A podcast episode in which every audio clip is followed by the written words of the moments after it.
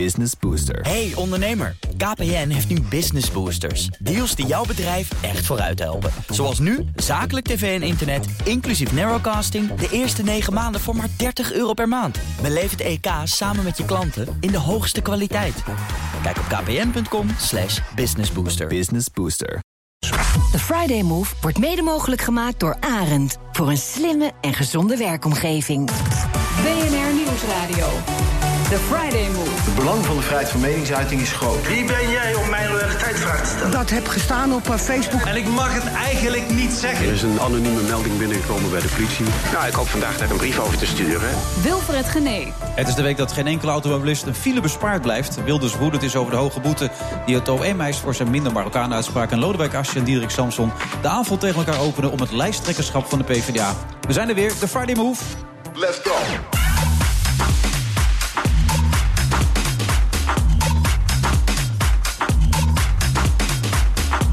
Van huiscomedian bij De Wereld Draait Door naar volle zalen in het theater. Peter Pannekoek maakt elk van elk podium zijn thuis. En vanavond is hij tot half zeven mijn co-host in deze uitzending. En Diederik Samsom wil politiek leider van de PvdA blijven. Maar hoe hij dat gaat doen, legt hij zo meteen nog even uit. En Hugo Borst reageert op de plannen van het kabinet... de ouderenzorg in Nederland te verbeteren.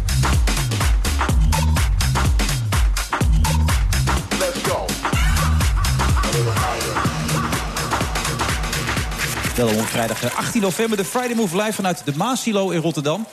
En we zitten op een hele aparte locatie, als u het mij vraagt. En wat dat allemaal op gaat leveren, dat, uh, dat gaan we nog bekijken. Maar waar ik ontzettend blij mee ben, een man waar ik al jaren fan van ben... ik heb eigenlijk niets van hem gemist. Mijn co-host van vandaag, Peter Pannekoek. Peter, hartelijk welkom. Hey, dankjewel. Leuk dat ik hier mag zijn. Ja, ik vind het echt een geweldige eer. Ook plantenkas. Dat, de plantenkas. Ik weet niet of dit wel te maken heeft met jouw voedsel... Uh, weer met de groenten wat je doorheen probeert te vullen of voeden, denk jij? Ja, dit is groot. Nou ja, we zitten, misschien moet ik het even uitleggen. We ja. zitten in een hele oude silo, een heel oud pand... ergens aan het water van de Maas. En daar binnenin staat inderdaad een soort plantenkas... waar wij dan weer in geplant zijn. En daar hebben we dan een uitzending met allemaal mensen... die toch niet naar ons luisteren. Dus dat is ook heel inspirerend allemaal natuurlijk. Maar ik heb, wat ik al zeg, alles van je gezien. Alles bij De Wereld Draait Door. Al je theaterprogramma's enzovoort. Hoe doe je dat allemaal? Um, nou ja, hard werken. Veel, veel uh, produceren. En uh, uh, ja, door De Wereld Draait Door zijn mensen naar het theater gekomen. Dus dat is heel fijn. Ja. De waarheid is dat ik eigenlijk tot een uur geleden niet wist wie je was. Laten yes. we daar even eerlijk in zijn. Ik heb snel nog wat opgezocht op YouTube. En ik heb ook nog een heleboel dingen over je opgezocht. Nogmaals, ik voel me heel welkom in deze plantenkast. Wel toch? Alles, alles ja, hieruit schreeuwt. Goh, wat ben ik blij dat ik ja heb gezegd. Ja, nee, maar daarom. Dus voor de mensen die jou misschien ook niet kennen... wat ik me niet kan voorstellen, want ik denk Absoluut dat ik de enige wel. ben in Nederland... en ik kom onder een steen vandaan. Hoe zou je jezelf willen omschrijven? Um, als comedian of als mens? Ja, allebei. Um, uh, voor mij, ik hou van uh, um, um, een beetje een gevoelig onderwerp, vind ik leuk, interessant, uh, wat, wat pijnlijk ligt, met hypocrisie. Oh, je gaat nu serieus ook antwoord geven, dat vind ik leuk. Ga door, ja. Nee, nou ja, ik, dacht door. Dat, nee, ik, dacht dat BNR, ik dacht dat we een serieus radioprogramma nee, nee, waren. Dat, maar je sorry, hebt helemaal ik heb, verkeerd geïnformeerd bij dit programma. Zodra ik de plantenkast al had ik moeten beseffen, dit is een heel ander soort radioprogramma dan ik dacht. Maar je vindt de gevoelige dingen leuk, dus de gevoelige onderwerpen ga jij niet uit de weg. En die ja, maak je een beetje belachelijk ook over het algemeen. Um, Monogamie... Monig klopt, ja. Nee, er is wel blijkbaar iemand die iets heeft gezien van je redactie van mij. Ja. Nee, ik heb het allemaal opgezocht. Oh, je hebt opgezocht. Dus, nee, uiteindelijk goed. weet ik het wel inderdaad. Maar oh, er is natuurlijk ook geen redactie hier. Je hebt alles zelf gedaan. Ja. Want men op de zolder van Wilfred Genee zitten we. Ja, we hebben geen zolder, helaas. We wonen heel klein. Dat uh, is niet anders. Maar ik bedoel, je vindt het belangrijk om dingen waar die een beetje schuren... om die een beetje op die manier over het voetlicht te brengen, toch? Ja, en wel dingen waar ik gewoon oprecht in geloof... alleen die wat minder snel worden uitgesproken. Ja, wat ik opmerkelijk vind. Ik las dus ook dat je je voorstelling nu zacht van binnen... dat die begint met een... Met een dat je in klederdracht komt, Marokkaanse klederdracht, toch? Ja, Jalawa. En, en dat je dan ook op een kleedje gaat zitten... dat je gelijk gaat bidden. En dan zeg je erbij, maar het is niet om mensen belachelijk te maken. Het is niet om hypocriet te zijn. Nee, het gaat, het gaat over angst. De voorstelling is ook... het is een beetje ontstaan na Parijs en uh, Charlie Hebdo... En gewoon dat dat symbool alleen al van zo'n uh, djellaba en uh, uh, zo'n kleedje, het bidden... dat daar een soort, zeker met veel blanke zalen die je hebt in het theater... Ja. Dat, dat heeft iets angstig en dat is interessant. Ja, want je hebt ook een keer drie moslima's op de eerste rij gehad... maar die vonden dat niet zo leuk in het begin, toch? In het begin moesten die even, die dachten, wat gaat hij doen? En is dit, een, uh, is dit satire of een persiflage? Ja. Maar na, na, na de avond vorderde vonden ze het heel leuk. Ja.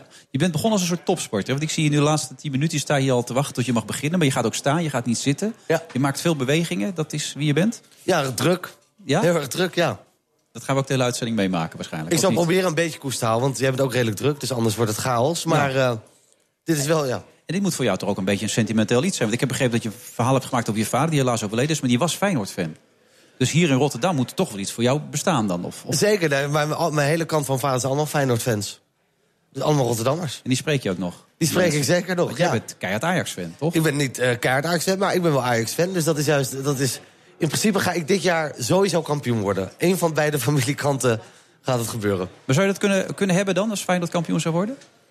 En natuurlijk kan ik het hebben. Het, het is, uh, het is uh, gewoon maar sport, hè. Er worden geen televisieprogramma's over gedaan. Nou ja, je hebt voor veel mensen natuurlijk wel iets uh, gezegd wat heel pijnlijk is inderdaad. Ja, dit, uh, dit hakt er even in gelijk, dus ik moet dit even verwerken allemaal. Vind je jezelf goed? Als comedian? Ja? Um, redelijk. Ik geloof dat er veel collega's zijn die veel meer talent hebben. Maar ik geloof wel dat ik dat goed maak door hard te werken. En wie zijn beter en talentvoller dan? Nou, dan gaan we een hele riedel doen hoor. Maar als we Micha Wertheim, Daniel Arends, Jaap van der Wal, Hans Steel, Theo Maassen, Ronald Goedemond. Zijn die allemaal beter? Zeker. Maar waarom dan? Nou ja, uh, ze zijn verder. Het is ook natuurlijk wat ouder, maar ook uh, gewoon uh, misschien iets meer natuurlijk talent. Ik vind ze intelligenter. Je bent niet zo slim? Niet zo intelligent als zij zijn. Oké. Okay. Dus maar zijn zij dan heel intelligent of zeg je even nou, ja... Ja, voor Micha Wertheim, dat, ik weet niet of je wel eens ooit de voorstelling hebt ja, gezien. Ja. Ik word er altijd een beetje ongemakkelijk van. Als ik dat ja, dat is goed toch? Dat is toch ja, mooi? Dat dat ook onge- het is doet. Zo onhandig allemaal. Het is zo... Ik, ik heb al heel vroeg, want ik heb ooit zelf natuurlijk... Nou ja, dat ga ik niet vertellen, maar ik heb ooit zelf als de interesse voor die uh, rubriek of voor die onderdelen gehad. Dat heb ik wel eens gehoord, ja. Ja, dat was ja, heel slecht. Dat dat de, de mythes gaan nee. in de, in de ja, theaters rond, hoor. Ja, ik weet het inderdaad. Ja. Anderhalf uur lang woordgrappen, nee, het was een grootse... Ja, het was echt heel erg slecht, ik weet het inderdaad. Maar ik ging dus naar al die voorstellingen toe. Toen deed Micha dat ook al inderdaad. Ja, en daar ben ik altijd zo ongemakkelijk van. Zo dat ik denk, oh... Maar ja, maar het wijkt wel af. Het is wel origineel. Het is bijzonder. En ik vind zijn voorstellingen nu, dat is gewoon... Dat is, ja, het is dus een cabaret en kunst. Dat, ja. Ik word altijd heel erg onzeker als ik zoiets goed zie. Dat ik denk, oh, dat ga ik nooit bereiken. Maar als je toch twee jaar lang de huiscabaretier van De Wereld Draait Door bent... dan heb je toch voor velen al het hoogste bereikt? Of zie ik dat verkeerd?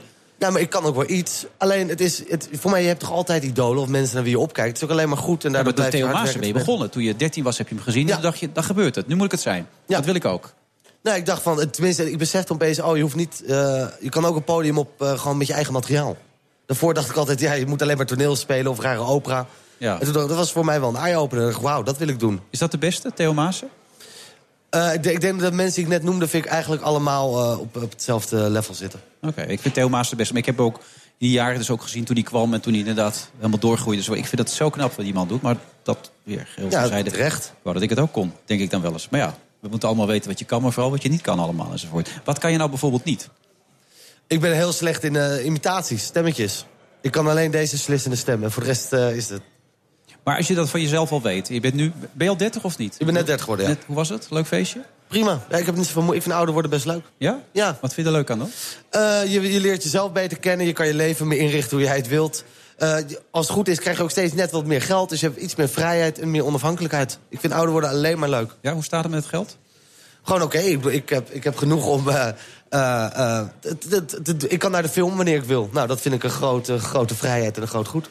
Ja, maar dat is... elf euro is dat. Ja, dus in principe kan je, voor, kan je zo'n onbeperkte pas. Het is, het, ik heb ook niet veel geld nodig. Nee, maar ik, ik had dus ook gelezen dat je nog geen rijbewijs had. Maar dat heb je dus echt nog nee, niet. Klopt. Omdat je bang bent dat mensen jou dood gaan rijden. Ja. Is dat serieus ja, waar? Ja, ik ben bloedserieus. Ik vertrouw mensen. Ik, ik zie zoveel idioten op tv, op straat. Waarom zou ik denken dat die mensen wel een auto kunnen handelen?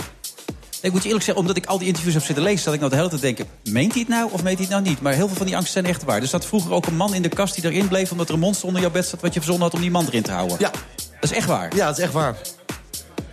Dit wordt een hele wonderlijke uitzending. Dat is zeker. In de plantenkas. In een plantenkas.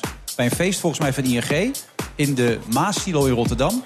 Waar je je auto niet kwijt kan. Met mensen die allemaal met hun rug naar ons toestaan. Ja, en de mensen die absoluut niet luisteren. Maar misschien dat er mensen op de radio, in de auto, waar dan ook... misschien mee zitten te luisteren naar deze uitermate serieuze uitzending. Tot zo.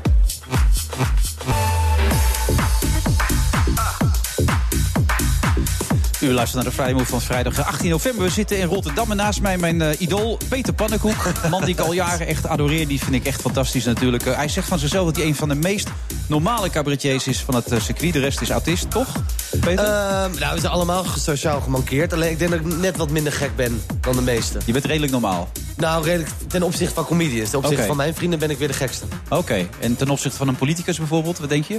Um, God, nou, ik denk dat we wel een bepaalde mate van narcisme delen.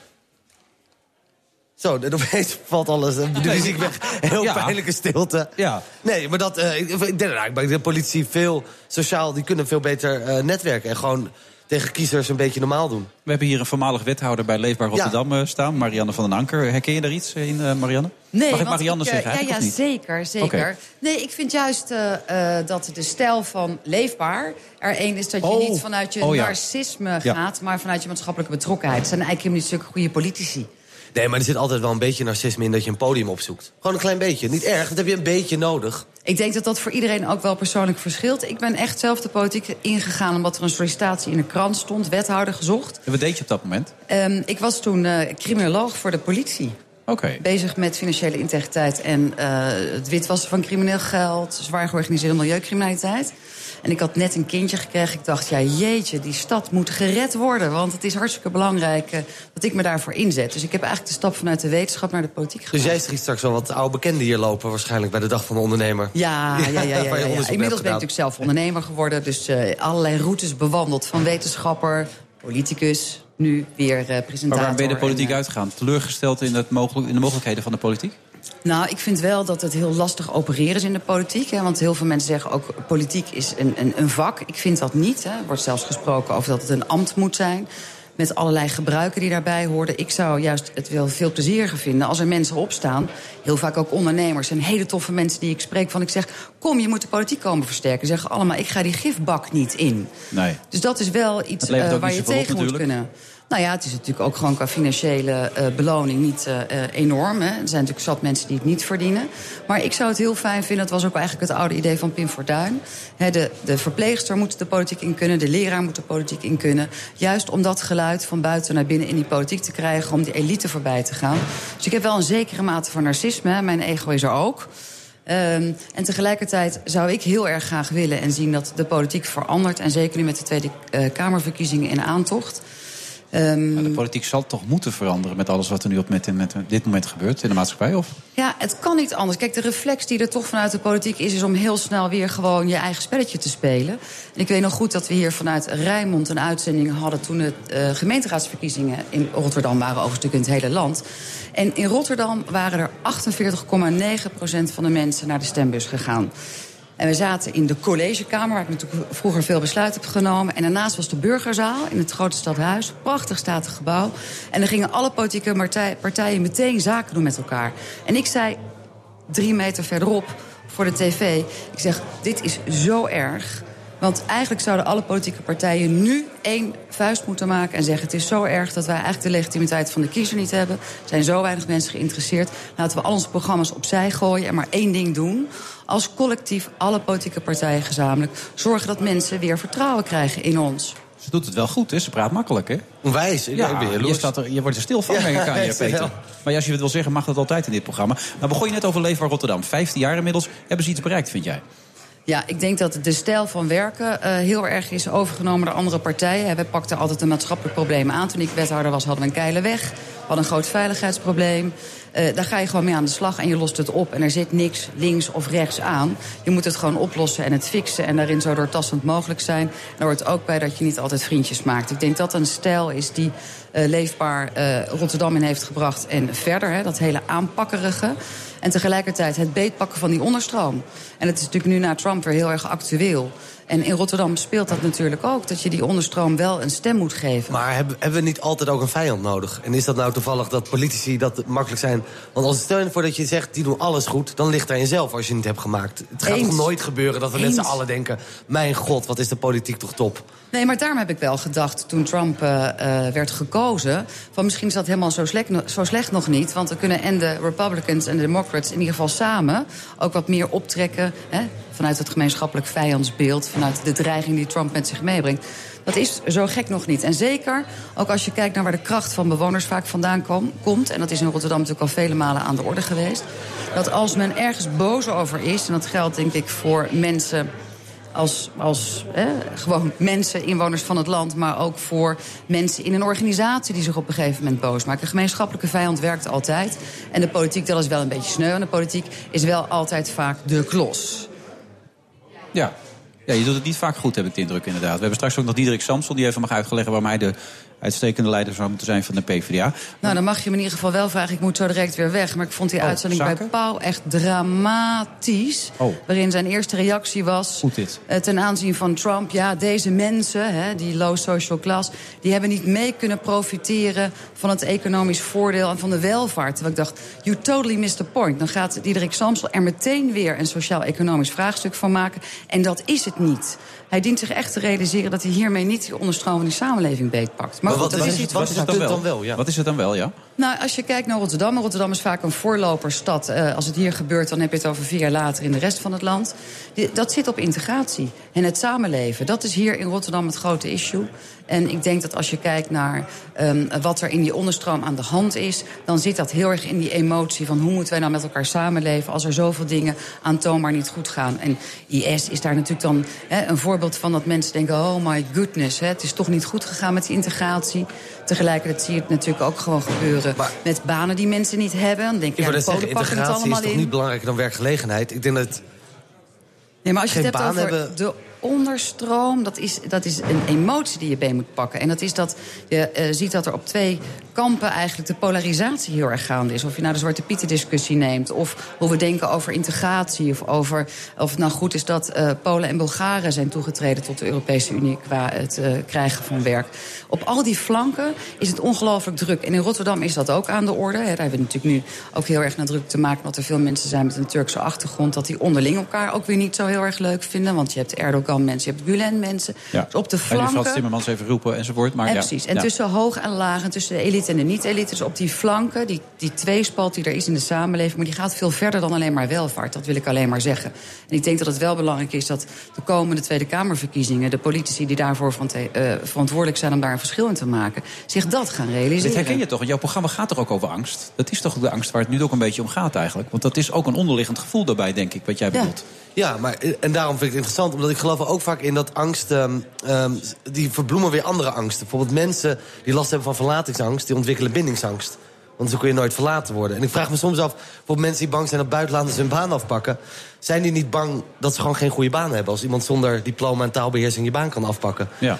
Dus ik ben er zit altijd een angst achter een angst, zegt hij. Herken je ja, dat? Maar ik vind wel dat, dat, er, uh, uh, dat we het in Nederland allemaal wel heel erg moeilijk hebben gemaakt. Hè, voor de meest willekeurige kleine baantjes. Als jij uh, vlees wil snijden in een supermarkt, dan moet je al zoveel diploma's tegenwoordig voor hebben. Wie daar uh, diploma's voor hebben? Ja, dan moet je een hygiëne-diploma voor. Ja, het is niet te geloven. Dus mensen, in, mensen die zeg maar wat minder zwaar ontwikkeld zijn, die moeten tegenwoordig steeds veel Uh, meer diploma's hebben, allemaal vinkjes halen. Terwijl ja, dat kunnen fantastische mensen zijn. Ik vind dat juist heel erg. Die toegang tot werk maken we veel te ingewikkeld.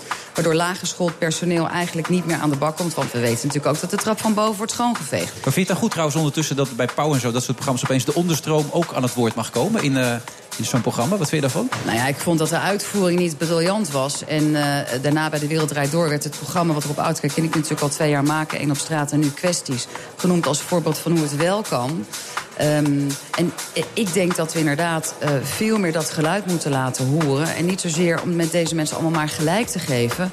Maar de stem van deze uh, personen, die zitten ook hoog en laag in organisaties en hoog en laag in uh, de samenleving. Dat dat wel belangrijk is. We doen veel te gemakkelijk alsof het, alsof het er niet is. Ja. Mis je het wel eens, politiek? Ja, ik mis de politiek wel eens, Sjaan. Ja, maar ik heb ook... Op welke momenten dan? Nou, kijk, ik, ik vind nu dat, ik, dat je um, weer kunt merken dat de politiek iets vermag. Dus je kunt besluiten en beslissingen nemen. En daar ben ik eigenlijk wel van. Ja, maar wat voor werk doe je precies als ondernemer dan? Nou, ik uh, uh, ben presentator voor de N T R Kwesties. En ik ben dagvoorzitter. En ik ben moderator en spreker. En ik zit hier ook nog in het bestuur van het openbaar onderwijs. Zo. En ik ben voorzitter van Open Rotterdam, de lokale Zo. mediaclub. Ongelooflijk dit allemaal. Marianne van den Anker. En totaal geen narcisme. Zo mooi. Nee. Nou ja, je vraagt ernaar. Ja, ik heb het nu meteen op tafel gelegd. Ja, nou bij deze dan. Ontzettend bedankt. Ja, ik heb uh, nog vier kinderen trouwens. Vier? Okay. Ja, ik zou de vraag over willen stellen, maar je hoort de muziek al. Anders had ik er echt heel diepgaande vragen over gesteld. Nog Marianne van den Anker, bedankt. En wij gaan zo nog even door in deze uitzending met Peter Pannekoek. Tot zo. B N R Nieuwsradio. The Friday Move. Geachteerd Trump. Believe me, we're in a bubble right now. Er komt zo een uh, uitgebreide uh, reactie. Um... En eisen daarvoor een geheel onvoorwaardelijke geldboete van vijf euro. Wilfred Genee. Hugo Borst en Diederik Samsom zijn straks op de gast in deze uitzending van The Friday Move. En hij zit op de klok van half zeven. Peter Pannekoek.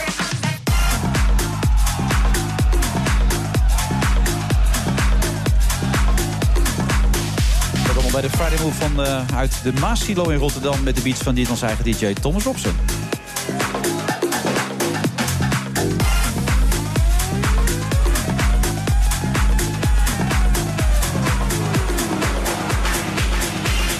We zitten zo gezegd in een, uh, in een soort silo inderdaad. En daar zit dan weer een, een kas in. En daar sta ik naast Peter Pannekoek. En het geluid is eigenlijk heel vreemd. Vind je dat ook niet, Peter? Je hoort jezelf ook steeds heel raar terug. Heb jij daar ook geen last van? Een klein beetje, en ik hoor wel, mezelf he? niet zo graag. Maar, uh, dus ja. Heb jij wel eens van die dagen dat je het gevoel hebt, het loopt niet lekker? Dat je op zo'n podium staat en denkt, ga niet lekker tot nu toe. Ik heb vaak, als ik, geen, als ik niet gespannen ben vooraf... dat zijn mijn slechtste optredens. Ja? Ik denk dat het ook een beetje geldt voor voetbal. Toch, als een voetballer totaal geen wedstrijdspanning heeft... dan speelt hij gewoon heel laks. Oké, okay, dus ik had misschien te weinig spanning van. Ik heb het gevoel dat ik toch niet echt lekker in de wedstrijd zit. Dus misschien dat we daar wat aan kunnen doen. Bijvoorbeeld met uh, Jan Rotmans, hoogleraar transitiekunde... en medeoprichter van de Urgenda. Ik, ik las vandaag trouwens dat Stephen Hawkins heeft gezegd... dat we nog maar duizend jaar op de aarde hebben, meneer Rotmans. Dus ik maak me zorgen. Gaan we dat redden of niet? Ja hoor, dat gaan we redden. Ja? Er zijn kleine problemen en grote. Dit lijkt me een klein probleem. Ja? Is het een klein probleempje? Uh, wat moet u met dat soort uitspraken of kunt u er niks mee? Nee, daar kan ik echt niks mee. Dat is echt uh, flauwekul, eerlijk gezegd. We hebben nog over een jaar of tweeduizend wel wat te doen hier. Ja, gelukkig wel. Ja. Uh, we staan voor een enorme opgave. Laten we het daarover hebben. Ja, over die klimaatverandering. Dit bestaat helemaal niet. Het is een hoax, hè, zegt Donald Trump. Ja. Wordt het zo'n gesprek? Ja, zo'n gesprek wordt het, ja. Nee, maar dat is natuurlijk flauwekul. Ik bedoel, uh, we zijn nu dertig jaar bezig. Er zijn tienduizend wetenschappers uh, op aarde. Uh, die hebben het wetenschappelijk bewijs geleverd. Het is geen geloof, het is geen religie. Uh, ik ben er dertig jaar geleden op afgestudeerd. vijfentwintig jaar geleden op gepromoveerd. En we weten inmiddels zoveel dat we ons uh, ongerust moeten maken. En uh, ja, wat Donald Trump daar ook van zegt. Ja. Uh, China is belangrijker dan de Verenigde Staten op dit moment. Heb ik van de week gezegd op televisie. Dat, uh, kijk, we zijn bezig met een energietransitie. En die kan Donald Trump niet stoppen. Hij kan hem hooguit een beetje vertragen.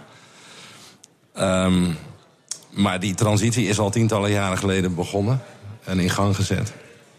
En die gaan we afmaken. Er is eigenlijk niks aan de hand, Donald Trump of niet. Al heb je de machtigste man ter wereld die zulke domme dingen roept dus. Nou, het is heel vervelend dat hij van die domme dingen roept. Maar ik neem aan dat hij zich wat presidentiële gaat gedragen. Er wordt enorme druk op hem uitgeoefend. He, premier Hollande heeft hem al gewaarschuwd. Uh, China heeft hem al gewaarschuwd. Zelfs de paus... Uh, Ban Ki-moon heeft hem al gewaarschuwd. Dus uh, ik neem aan dat hij dat bijstelt. En zo niet, uh, de rest van de wereld gaat door met die energietransitie. Ja. En als hij daar niet aan meedoet, is het in zijn eigen nadeel. Heb jij... Kijk, ja, ga door. Maar je kan weinig geld verdienen met uh, kolen, olie en gas. Dus als hij daarna terug wil, prima. Maar dat gaat hem alleen maar geld kosten. Dat levert hem niks op. Dus als hij daarmee de economie op orde denkt te brengen... ja, dan maakt hij een uh, fout. Zijn ja. wij in Nederland uh, de goede weg? Ja, dat wel, maar we hebben wel een lange weg te gaan. Als je het vergelijkt met een marathon, dan hebben we vijf kilometer afgelegd. We staan nu nummer vijfentwintig in Europa, van de achtentwintig landen. Dus, uh, nummer vijfentwintig van de achtentwintig, dat vind ja. ik niet heel positief. Dat is een beetje het Nederlands elftal, wat u nu zegt. Ja, dat ja. klopt, dat klopt. Die hebben ook nog een lange weg te gaan. Ja. En, nou, je kunt, kijk, toen ik begon dertig jaar geleden stonden we in de top vijf. Dus eigenlijk sinds ik me ermee bemoei... Ja, dat is geen goed teken. Uh, Zou je ermee kunnen stoppen? We, we waren bij de finish en we zijn achteruit, ja. ge, achteruit gerend. Het is, een beetje, kant het is een beetje Max Verstappen die op de tweede plaats zegt... ik ga door de andere band omheen, weet je wel. Ik ga gewoon opnieuw beginnen. Ja, ik heb de voorzet zelf gegeven, dus je mag hem inkoppen. Ja, maar, dat uh, doen wij graag. Ja. Nee, maar we zijn nu wel op de goede weg. Er komen nog uh, vijf windmolenparken bij op zee. Uh, we gaan op grote schaal uh, zonnepanelen installeren overal. Uh, we investeren heel veel in een nieuwe schone economie. Maar we, z- we hebben tientallen jaren verloren... omdat we een heel sterke fossiele lobby hebben in Nederland. Denk alleen maar aan Shell bijvoorbeeld. Denk maar aan de hele aardgaswereld. Uh, we zijn rijk geworden met gas. En het heeft onze nationale begroting heeft er toch ook altijd op gedreven? Op, die, op dat gas hier in, uh, in de hoogtijdagen was het vijftien procent van onze nationale begroting. Moet je nagaan, dus... Maar het nieuwe kabinet van volgend jaar uh, houdt er rekening mee... dat het nog maar één procent van de begroting wordt. Gas. Ja. Dus we zijn het aan het afbouwen. Centraal Planbureau rekent het al weg de komende tientallen jaar. We hebben nog voor vijftien jaar gas. En we moeten dus afscheid nemen van gas. Ik was blij met het signaal uit Amsterdam gisteren. Dat de wethouder zei, we gaan naar een gasloze economie. Amsterdam wil het voortouw nemen. Meestal lukt dat niet. Rotterdam gaat toch wat sneller en uh, Den Haag. Waarom? Uh, nou, omdat we er hier niet zoveel over praten, maar we doen het dan. Oh, dus de uh, Rotterdamse stad, weer die mentaliteit. Ja, handen uit de mouwen, geen gezeik. Ja, dat heb je wel nodig ja. in dit tijdperk. Wij willen honderdduizend woningen in vijf jaar tijd van het gas afkrijgen. Oké. Okay. Hey, wat gaat uw rol erin worden? Nou, ik ben een van de ambassadeurs. We hebben net een, een prachtige studie afgerond. Uh, the Roadmap to the Next Economy. Daar hebben vijfhonderd mensen aan gewerkt. Ik was een van de hoofdauteurs. En dat is het plan. Uh, als er een beter plan is, hoor je het graag, maar dat is er niet. Nee. Alle experts in deze regio, Rotterdam, Den Haag, die hebben gezegd, dit is het plan, hier scharen we ons achter. Bent u goed in uw werk? Ja. Hm. Nou, is goed om te weten. Waarom? Ja, nee, ik ben zelf kritisch genoeg. Maar goed, als je al zo lang meeloopt, dan weet je wat je kan en wat je niet kan. Ja, wat kan je niet? Uh, ik kan niet zo goed managen en organiseren. Maar inhoudelijk ben ik wel goed. Ja, ja dat is uw kracht, inhoud. Ja, ja. Terug nog even naar Trump. Als hij dat nou wel zou doen, hè, met die kolen, die gas en al die andere dingen. Uh, hoe, hoeveel invloed gaat dat hebben? Want ik las ergens dat u heeft gezegd, dat valt allemaal wel mee. Als ja. China maar op laag gaat, dan zou het in zijn totaliteit allemaal wel meevallen. Wat die Amerikanen doen. Nou, je moet je voorstellen, dertig jaar geleden toen ik begon, was Amerika de grootste uitstoter van C O twee. Inmiddels is China de grootste. dertig procent van de C O twee uitstoot komt uit China. Nog maar vijftien procent uit Amerika. Is dat ook uw verdienste geweest? Omdat u zei toen het begon. Was het... Nee. Nee? Nee, nee probeer dat allemaal veel, oorzakelijke dat verbanden. Zou, uh, nee, dat is te veel eer. Oké. Okay. Dat is een autonoom proces. Uh, dat heeft sterk te maken met de macro-economische ontwikkeling uh, van China. Maar uh, Amerika dus nog maar de helft. Dus in feite wat China gaat doen is belangrijker dan wat Amerika gaat doen. En China zit vol in op zon en wind. China is de grootste windmolenproducent ter wereld en de ene grootste zonproducent ter wereld. Duitsland is er nog iets groter. Maar binnen vijf jaar zijn ze de grootste op alle gebieden, zon en wind. Um, als Trump acht jaar aan zou blijven en hij zet volledig in op kolen, olie en gas, dan zou hij tien procent meer C O twee kunnen uitstoten in Amerika. En wereldwijd betekent dan één à twee procent meer. Oké, okay. Nou, dat is te overzien, hè? Dat is te overzien. Ja, dat is te overzien. Ben je minder angstig nu, Peter? Want je bent een angstig jongetje, heb ik inmiddels begrepen. Maar minder angstig nu je dit hoort? Ik was hier niet zo angstig over. Maar oh, eigenlijk is het eigenlijk alleen maar aangewakkerd nu door dit oh. gesprek. Nee, maar, dus, nee, maar waarom krijgen eigenlijk niet alle nieuwbouw in Nederland zonnepanelen? Is dat, moet dat niet gewoon standaard? Ja, nou wat nog belangrijker is, dat de nieuwbouw dus afgesloten wordt van het gas. Dus dat er in de wet komt, nieuwbouwwijk, geen gas. Want in jouw huis, tachtig procent van je energie is warmte, dus gas. twintig procent is maar elektriciteit. De meeste mensen weten dat niet. Dus zonnepanelen zijn nuttig, leuk, maar je kunt beter je huis goed isoleren. Dan bespaar je veel meer energie. Dus nieuwbouwwijken, geen gas meer. En daarna alle bestaande woningen en gebouwen, geen gas meer. We hebben nog vijftien jaar gas. In vijftien jaar tijd kunnen we zeven miljoen huizen en gebouwen gasvrij maken. Gaat u dat meemaken? Ik wel, en jij ook. Ja? Ja. Want, ja, dat gaat zo snel dat, wat dat betreft, ja. Uh, we kunnen het in vijftien jaar doen. Nou, laten we, en als we pessimistisch zijn, vijfentwintig, dertig jaar. Okay. Maar je moet je voorstellen, in de jaren zestig hebben we in tien jaar tijd vrijwel alle woningen in Nederland aangesloten op het gas. In tien jaar tijd. Dus we ik kunnen woon, dus ook weer in tien jaar afsluiten, dat zegt u eigenlijk? Of? In feite, dat moet kunnen. Ja. En niet vanwege uh, betalingstekort, maar echt omdat het anders opgelost is natuurlijk dan. Nou ja, het levert voordeel op. Hè. Ja. Je, je hebt meer comfort, je hebt geen energierekening meer. Uh, uiteindelijk bespaar je dan bijna veertig procent van de C O twee in Nederland. Uh, de huizen worden meer waard, uh, de bouw. Je kan honderdvijftigduizend mensen aan het werk helpen daarmee. Dus ja, iedereen wint. Ja. Is het waar? Ik lees wel eens ergens dat, dat er een tijd komt dat we helemaal niet meer voor energie hoeven te betalen. Is dat zo? Ik denk over een jaar of vijf dat de stroom die je krijgt bijna gratis is. Okay, want er is, er is, het gaat nu zo snel en zon en wind worden zo goedkoop dat over vijf jaar betaal je in feite maar een paar cent. Dan betaal je alleen nog maar voor het vervoer. Kan die nog vaker naar de bioscoop? Ja, ja, ja. Tuurlijk. Uh, maar dat is toch in ons voordeel? Ik zei, iedereen wint. Ja, duidelijk. Wat is uw missie nog, tot slot? Nou, moet ik niet zeggen, tot slot. Je merkt een soort teleurstelling bij Wilfred, iedereen wint. Dat zo wil hij nooit een gesprek eindigen. Dat is niet hoe hij op de goede noot eruit. Nee, ik ken hem wel een beetje. Ja, dus, uh, uh, uh, uh, ik gaf net de voorzet, hij nu. Dus uh, ik kop hem wel in. Maar uh, kijk, we moeten naar een andere economie. Nou ja, we hebben onderzoek gedaan. Uh, dat moet zo snel mogelijk. Een schone economie, een circulaire economie. Um, nou, dat, dat is een opgave voor deze regio, Rotterdam-Den Haag, die is te vergelijken met de wederopbouw na de Tweede Wereldoorlog.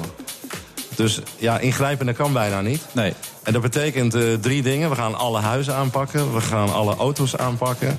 En voeding. Heb je de drie belangrijkste dingen. Nou, als we dat schoon gaan doen en circulair... Belangrijk, laatste inderdaad. Lopen we voorop in de wereld. Al dus uh, Jan Rotmans, hoogleraar transitiekunde... die goed bezig is, vindt hij ook zelf. Dat hebben we net kunnen constateren. Ja? Jij ook, hopelijk. Ja, dat vind ik inderdaad ook altijd heel discutabel. Ja, we zijn allemaal lekker bezig, hè Peter? Gaat helemaal uh, goed. Ja, gaat hartstikke lekker. We gaan zo verder met Peter Pannekoek zelf. Want de man achter Peter Pannekoek, wie is dat? Peter Pannekoek, tot zo.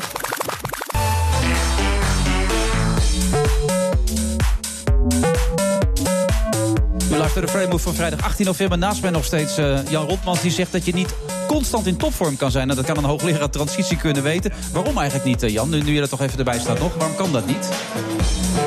Hij gaat ervoor nou, zitten, dames en heren. Kijk. Ja. ja, Jan, vertel. De term topvorm zegt het al. Je kan niet constant je top bereiken. Je kan alleen maar top zijn als je ook de dalen kent. Ja. En uh, naarmate je diepere dalen hebt, heb je ook hogere toppen.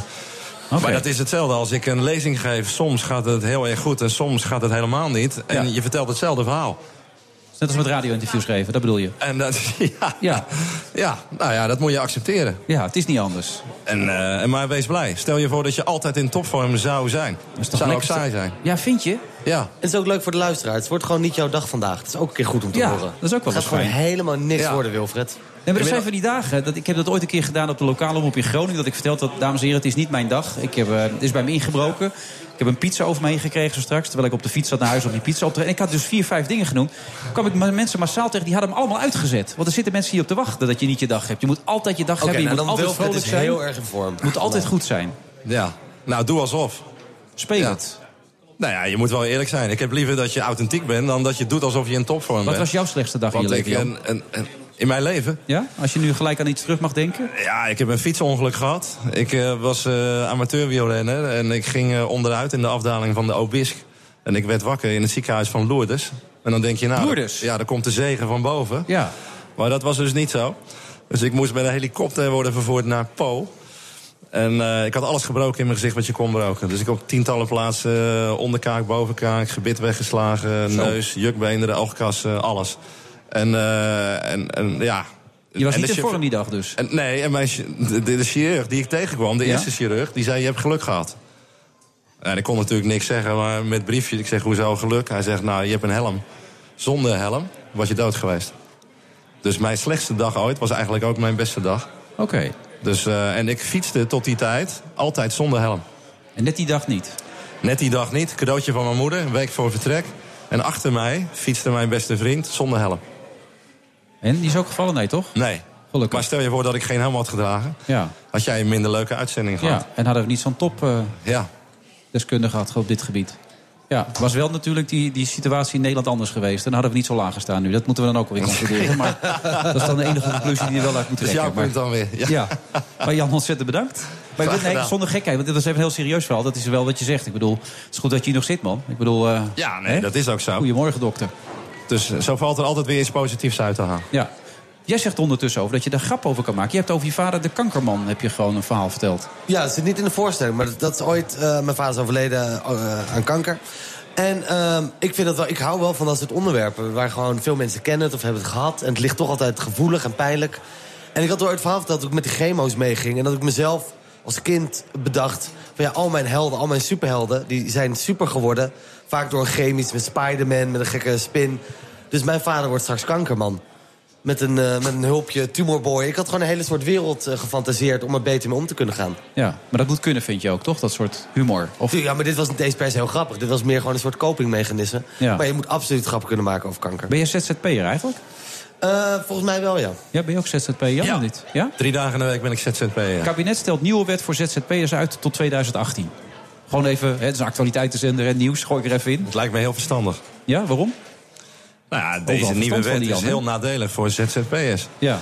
Omdat ze weer in een collectief keurslijf worden gedwongen. En dat was nou niet de bedoeling om Z Z P'er te worden. Althans, twee derde van de Z Z P'ers heeft dat bewust gekozen. Heb jij het bewust voor gekozen? Ja, uiteraard. Oké, okay, jij ook? Uh, ja, ik, ik wil gewoon onafhankelijk zijn, dus ik vind dat lekker. Ja. Kun je hier nou ook grappen over maken? Ik heb ooit over een keer... Ja, ik bedoel, ik probeer nee, nu even... Dit echt van... bij mij ga ik... In mijn hoofd wordt helemaal stil nu. Hoor. Wordt leeg. Ja, boeit, boeit me echt helemaal niks. Is er een moment geweest, bijvoorbeeld bij Jan... dat je wel de behoefte voelde om hem een beetje... leuk, grappig, kritisch te benaderen? Of zeg je, nou nee, dat gevoel had ik ook nog niet. Is het nu omdat jij nu uit vorm bent dat je nu op mij gaat betrekken? Ja, oh, ik je te weinig ik doe? doe. Ja, ja, ik probeer nou. daar gewoon een beetje mijn nou. omgeving... Uh, Iemand vertelt gewoon een interessant verhaal. En dat wil ik dan niet gaan onderbreken met uh, stomme grappen. Oké. Okay. Wat is jouw hoogste doel eigenlijk? Ik heb dus van Jan begrepen dat hij Nederland verder wil helpen... en dat dat ook gaat gebeuren, dat al die gaskraantjes straks afgesloten gaan worden enzovoort. Maar wat is jouw hoogste doel dan? Um, Egocentrisch gezien, ik wil gewoon hele mooie voorstellingen maken... en dat de zalen vol zitten. Maar dat moet altijd over een bepaalde emotie gaan, zoals hij nu over angst gaat. Uh, of... Het lijkt me wel mooi om misschien mijn eerste paar voorstellingen... ook over een andere emotie te doen. Zoals? Ik denk dat ik mijn volgende over schaamte wil doen. Ja? Ja. Waar schaam jij je voor dan? Nou, het gaat er juist om dat de grap is dat je bijna niemand... Iedereen heeft, wel, iedereen heeft geheimen. Iedereen loopt weg voor bepaalde... dingen, je hebt altijd iets waarvoor je doodsbang bent dat iedereen dat weet. Terwijl je zal er altijd achterkomen dat tien procent van Nederland diezelfde angst heeft. Dat maar, vind ik interessant. Maar noem er eens een bij jezelf. Nou, ik ga er nog aan werken. Dit, dit is nog een voorstelling in, in ja, de maar je de weet maak. Toch ondertussen wel waar je diep, diep van binnen je dat voor gaat. Dat ga ik nog niet hier uh, vertellen. Nee? Nee? Geen tipje van de sluier? Nee. Maar dan zal ik een voorbeeld laten geven. Ik denk dat jouw vrouw die denkt te weten wat voor porno jij kijkt. Terwijl, dat kijkt ze niet echt. Dat is gewoon jouw vertelporno. Als zij zou weten wat jij echt kijkt... Oh. dan zou ze nooit meer naast jou in slaap kunnen vallen. Denk je dat? En ik denk dat bijna bij elke man. Vrouwen, jullie hebben geen idee. En ik zie Jan, die zit heel erg weg nu. Die zit heel erg weg nu. Jan is helemaal... Nou ja, ja. Ik, ik moet hier even aan wennen, aan die gedachten. Maar jij ook, zie je. Ja, ik ook. Zie je hoe ongemakkelijk jullie nu al worden? Ja. En dat is gewoon waar. En ik dat vind is... mijn porno redelijk toegankelijk, hoor. Die ik zit te kijken. Maar... Wat kijk je dan? Nou, gewoon porno recht. Hoe ja, nee, vertel eens gewoon precies wat je kijkt. Wat, wat wil je dan? Zie je de muziek? Ja. Social Music heet zijn nieuwste album. We hebben het over trompetist Teus Nobel. Heeft sinds tweeduizend twaalf al drie albums gemaakt. Uh, allemaal lovende recensies. Hij heeft ook nog de Radio zes Soul and Jazz Talent Award gewonnen. De Laren Jazz Award. Het is eigenlijk wel, ik zit erover na te denken, wel vrij normale porno, hoor. Nou, vertel maar. Oh, ik moet opschieten, zegt de eindredactrice, sorry. Maar uh, Teus Nobel, dames en heren, met uh, music punt n l. Daar is die. He, heet dat zo?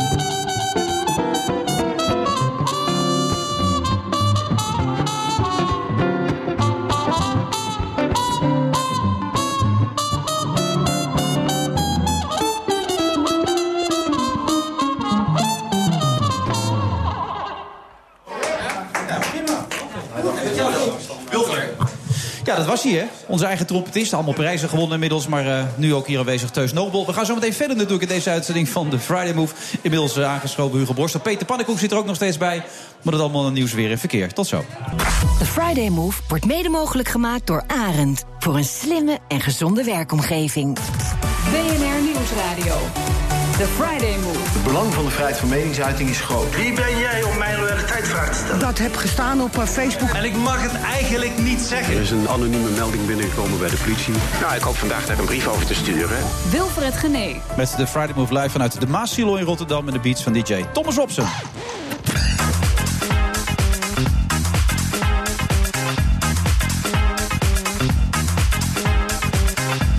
Lodewijk Asscher en Diederik Samsom strijden om het lijsttrekkerschap van de PvdA. Asscher, Asscher is tot nu toe een stuk verder dan zijn tegenstander, maar gaat Diederik Samsom daar zo meteen verandering in brengen? Want hij zit hier vanaf half zes in deze uitzending. En Hugo Borst heeft eindelijk antwoord gekregen op zijn zorgmanifest. Zo meteen reageert hij bij ons aan tafel. En ook de nieuwe hoofdredacteur van Quote komt er even langs.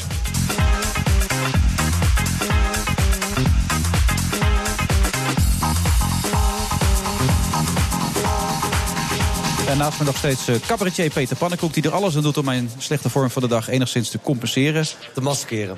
Ja, ja. Maskeren is misschien een beter woord. Jullie kennen elkaar een klein beetje, Hugo Borst uh, en jij, Pannekoek. We hebben elkaar wel eens bij een eindfeest van de Wereld Draait Door ontmoet. Dat... Ja, kennis zou ik niet willen zeggen, maar ja. ik, ik luisterde net op weg hier naartoe naar wat hij zei. En zijn uh, bescheidenheid... Uh, ja, die vond ik heel prettig. Hij is echt een Rotterdammer. Waarschijnlijk uh, weet hij dat niet van zichzelf, maar hij is echt een klassieke Rotterdammer. Nou ja, zijn vader was Rotterdammer, dat weet je. Dat ja. heb je ook gehoord, ja, inderdaad. Zeker. Ja. Nou, je staat te glimmen, Peter. Ik doe het ermee. Ik vind dat mooi. Ik vind leuke mensen ook. Dus ik heb niks tegen Rotterdammers. Nee.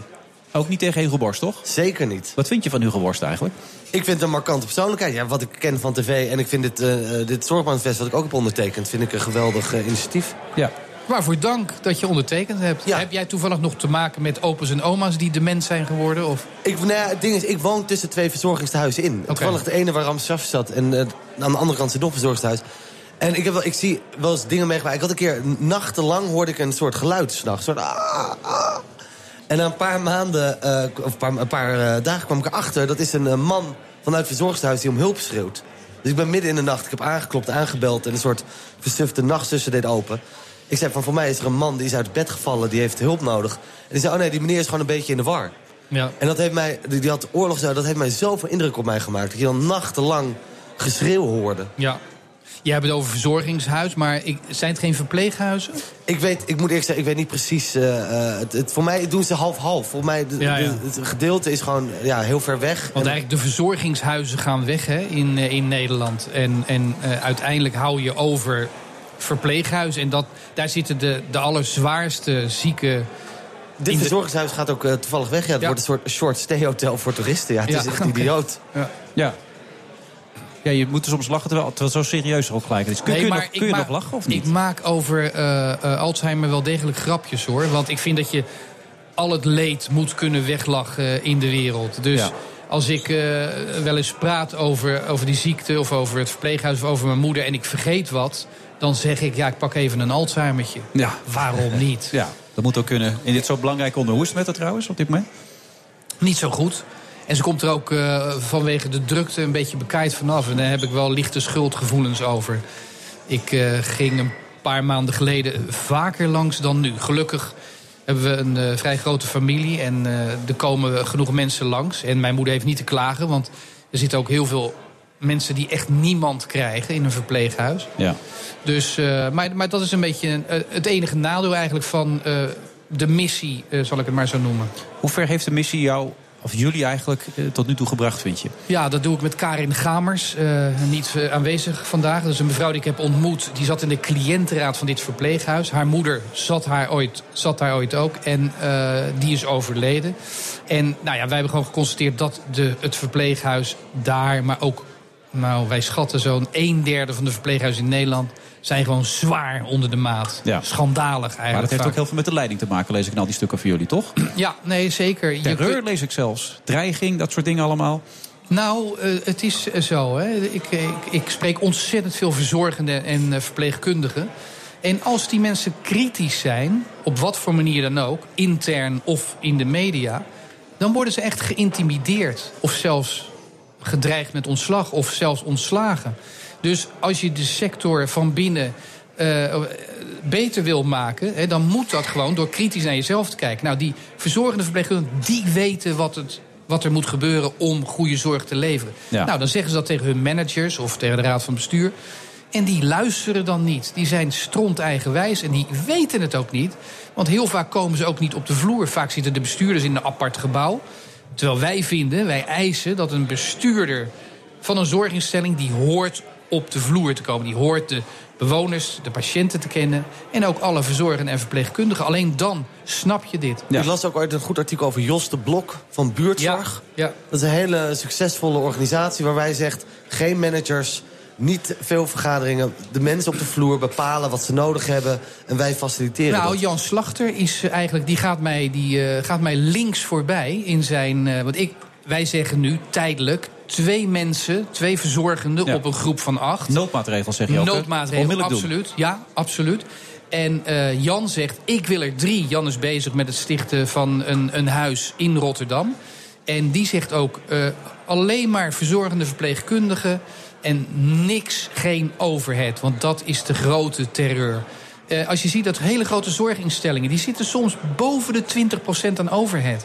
Dat is schandalig. Dat is geld wat aan de zorg besteed had moeten worden. Maar is het mogelijk om dan die organisatie goed te runnen en te houden? Om te laten draaien, of niet? Er moet een omslag komen bij de beleidsmakers.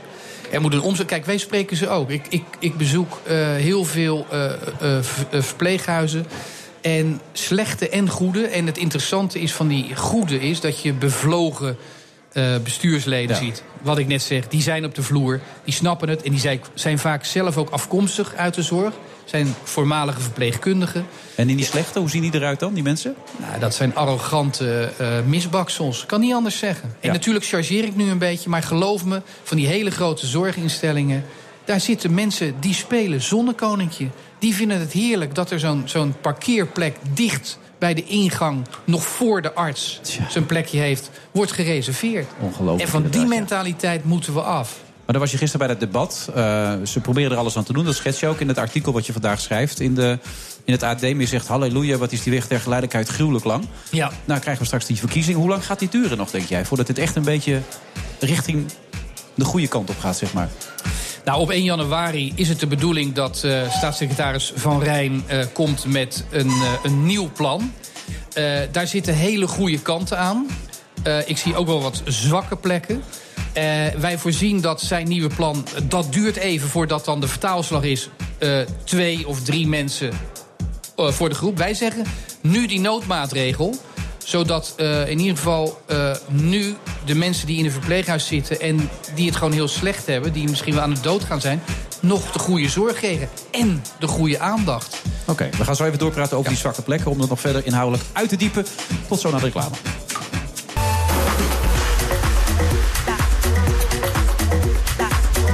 Friday Move van de vrijdag achttien november. We zitten in Rotterdam in de Maassilo... Als je er eenmaal bent, dan ziet het er wel oké okay uit. Maar voordat je er bent gekomen, dan is het nog best wel lastig. Naast mij, Peter Pannekoek nog steeds, die is met de trein gekomen, Peter, hè? Ja, ik heb geen rijbewijs. Hoe is dat als je dan herkend wordt en in de trein? Hoe vind je dat? Prima, geen ja? probleem. Ja, mensen oké. op de foto, handtekeningen, dat soort dingen allemaal zo. Ik weet hoe het bij jou werkt. Bij mij, ik heb, mensen hebben wel de neiging soms hun levensverhaal te vertellen. Krijg je dat wel eens? Maar jij bent natuurlijk niet zo amabel. Maar ik, bij mij nee, vertellen ik, mensen... Ik, ik, ik heb het ja, natuurlijk. Dat is gewoon waar. Dus nee, ja. De aaibaarheidsfactor bij Wilfred is niet zo hoog. Maar nee. daarmee voorkomt hij een, een hoop Een hoop, een hoop hele lange ja, verhalen. Dat scheelt een stuk. En dan kijk ik altijd weg dan meteen zo. Dat ik denk van ja, ik heb even iets anders te doen. Maar jij bent uh, veel met mensen in contact daardoor. Ik vind, dat, ja, ik, ik vind treinen hartstikke goed. En lekker en goed geregeld in Nederland. Maar voel je dan ook de behoefte toen je dat hebt meegemaakt met die man... in dat, dat verzorgingstehuis, om daar vaker naartoe te gaan? Om te kijken? Of ik ben de volgende ochtend ben ik uh, er naartoe gaan. Dan zei ik, als die man uh, um, gezelschap wilt... om gewoon eens te praten over dingen... Ja. Uh, dan mag dat. En hierbij, dat vond ze heel aardig. Maar dat was, dat was toch ingewikkelder om dat te laten plaatsvinden. Ik weet niet waarom dat vind dat... ik raar, want het zou wel moeten. Ik denk dat dat de oplossing is. Hè? Want er wordt wel gezegd, wij stoppen onze uh, ouderen weg... Uh, Soms kan dat echt niet anders. Want in Nederland is het wel de bedoeling om zo lang mogelijk iemand thuis te laten wonen. Dus als die daar zit, dan is hij echt wel gebrekkig. En misschien wel bedlegerig. Maar het is natuurlijk wel geweldig als mensen die eenzaam zijn... nou, zo iemand als jij gewoon uh, uh, op, op bezoek krijgen. Want juist uh, mensen die uh, dement zijn, zijn vaak onrustig omdat ze niet worden afgeleid. Wij spreken wel eens over isolatiefolter. Er zijn natuurlijk heel weinig uh, verzorgende verpleegkundigen die nog aandacht kunnen brengen. Ze hebben al hun handen vol aan de zorg. Dus de aandacht die moet worden gegeven door de vrijwilligers en door de mantelzorgers, door de bezoekers. Dus ik vind het heel mooi wat jij doet. Het zouden meer mensen in Nederland moeten doen. Ik heb het aangeboden hoor. Het is uiteindelijk niet plaatsgevonden. Voordat nee, ik allemaal nee, credit ga claimen. Het gaat om de intentie. Eigenlijk is dat perfect. Wel aanbieden, maar het niet hoeven te doen. Dat is, ik heb eigenlijk win-win. Zelf weer in situatie. We hadden het net even over, over staatssecretaris Van Rijn trouwens. Wat, je had een, ambi- wat zei nou, een ambivalent gevoel had je bij de brief die, die door hem was geschreven, toch? Waarom een ambivalent gevoel? Nou, omdat er geen onvertogen woord in stond en toch... Nou, wat zei je ook nog? Uh, knap gereg- geconstrueerde open brief. Dus er was heel goed over nagedacht, bedoel je? Nou, zeker. Ja, ja maar daar, daar heeft hij misschien ook nog wel adviezen van, van uh, uh, beleidsmedewerkers. Dat weet ik niet. Maar ik heb hem wel leren kennen als een volkomen... integere man. Een paar ja. gesprekken met hem gevoerd. En natuurlijk, uh, uh, naïviteit uh, ligt altijd op de loer. Maar uh, als ik mijn onderbuik mag geloven, dan zijn zijn intenties goed. Alleen deze man gaat wel heel traag. Maar hij heeft het ook natuurlijk heel... Ik vind het ook ik vind het soms zielig voor deze man, ook met zijn eigen ouders natuurlijk. Zijn vader ja. op een gegeven moment die zei... Ja, daar van, wordt hij ook heel vaak op getackled, gisteren ook weer. Dat ik ook denk van, ik, geloof, ik vertrouw deze man wel dat hij zijn best doet. Zeker ook, ja. eigenlijk hoe naar het ook is, dat zijn eigen ouders juist... Ja, nee, maar d- dat is ook zo. Maar voor, hij heeft zelfs gezegd van meerdere malen... ik ben juist om, omdat mijn ouders zo achteruit zijn gegaan... omdat ze in de zorg terecht zijn gekomen... ben ik dit gaan doen. Deze man die kan tonnen verdienen. Die is heel hoog gekwalificeerd. En die, ja. die verdient nu veel minder. Voor het geld doet hij dit niet. Maar... Je maar krijgt wel wat te verstaan, hoor, als uh, politicus. Goeiemorgen, ja. zeg. Hij heeft ook een beetje diezelfde sociale onhandigheid als die ik heb, die je net noemde, inderdaad. Daar is je niet, nou, is niet ze, zo heel empathisch. Nee, de, de, de aardbaarheidsfactor van staatssecretaris ja, Van Rijn is iets hoger. Ja, maar dat is in mijn geval niet moeilijk natuurlijk. Dat scheelt een stuk. Hij zegt trouwens in die brief die hij schrijft... goede zorg is eigenlijk heel simpel. Wat vind je daarvan? Is dat zo? Is goede zorg eigenlijk heel simpel? Ja, natuurlijk. We hebben het veel te moeilijk gemaakt.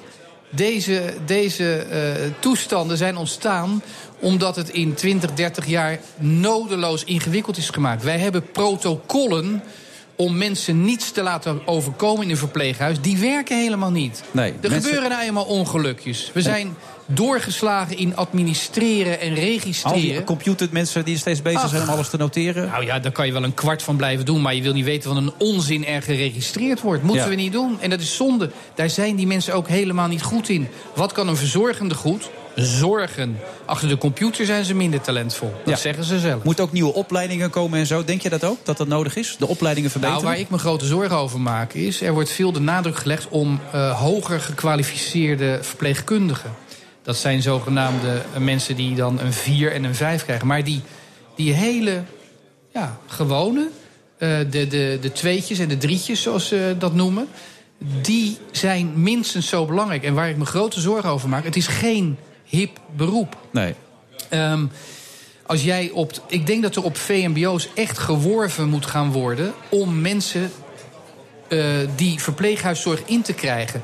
Omdat we da- straks, ja, we krijgen steeds meer mensen in het verpleeghuis... en er is niet voldoende personeel. Nu al hoorde ik, bij Humanitas in Rotterdam... staan er geloof ik veertig vacatures open. Krijgen ze niet ingevuld, omdat het gewoon geen sexy beroep is. En dan krijg je dus het andere verhaal. Dan, krijgen, dan moeten er straks mensen uit het buitenland gehaald worden. Dan krijg je weer dat integratie, dat een immigratieprobleem... en dan krijg je die discussie extra. Dan wordt het alleen nog maar lastiger daardoor. Nou, ik denk dat het heel interessant is om... Uh, uh, onder vluchtelingen uh, talenten te gaan zoeken... die dit werk uitstekend kunnen. Als wij ze toch willen gaan huisvesten... en ze hebben weinig uitzicht, weinig kans op banen... Ja. dan moeten we daar gaan uh, werven. En ik denk dat als je die mensen laat snuffelen aan een verpleeghuis... dan haal je binnen een paar uur haal je de talenten eruit. Want zorgen, dat is iets, uh, ja, dat heeft niks met, uh, met uh, uh, afkomst te maken. Dat kun je of dat kun je niet. Het enige wat ze dan wel een beetje redelijk moeten kunnen is... Nederlands spreken, dat is, lijkt mij wel een vereiste. Ja, maar dat zou dan inderdaad een voorwaarde moeten worden. Maar het zou wel een goede zaak zijn om die manier... ook dat andere probleem gelijk een beetje te tackelen. Dat ja, is zeker. En, en werven op uh, V M B O's, uh, meiden... Ja, jongens, die doen dat niet zoveel, dit werk. Ja. Uh, want sommige meiden weten misschien niet uh, wat ze willen met hun leven. En uh, ja, ik zie daar wel een, uh, een rol weggelegd. Ik zou zelf ook graag uh, uh, daar een bijdrage aan willen leveren. Want... Hoe? Nou, gewoon uh, iemand meenemen. In, in, waar mijn moeder zit, daar werkt een, een meisje die vertelt...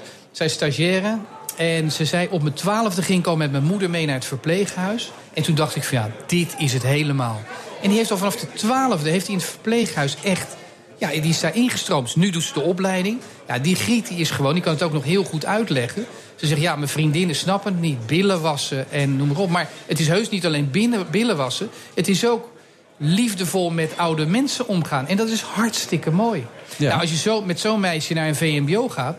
dan kan die er wel een paar enthousiast maken om dat werk te gaan doen. En jij moet het misschien gewoon heel hip maken. Koffie zetten. Heel hip. Heel hip ding. Nee, dan moeten we er een barista aan neerzetten. Ja, precies. Ja, je kan barista zijn. Nee, geef, mij maar, uh, geef mij maar karton, uh, kartonnen zwarte koffie in een karton. Maar het werkt wel met rolmodellen. Ik merk dat zelf met die gezondheid. Als je dan inderdaad op gezond eten met allemaal ambassadeurs gaat werken... werkt het beter ja. dan dat je het gewoon zo plat gaat vertellen. Het is belangrijk voor je. En dat geldt hier natuurlijk nou, ja, ook kijk, voor. Je kan wel zo'n overheidsspotje doen... maar dat, daar bereik je die meiden niet mee. Die nee. zitten op heel andere uh, uh, levels.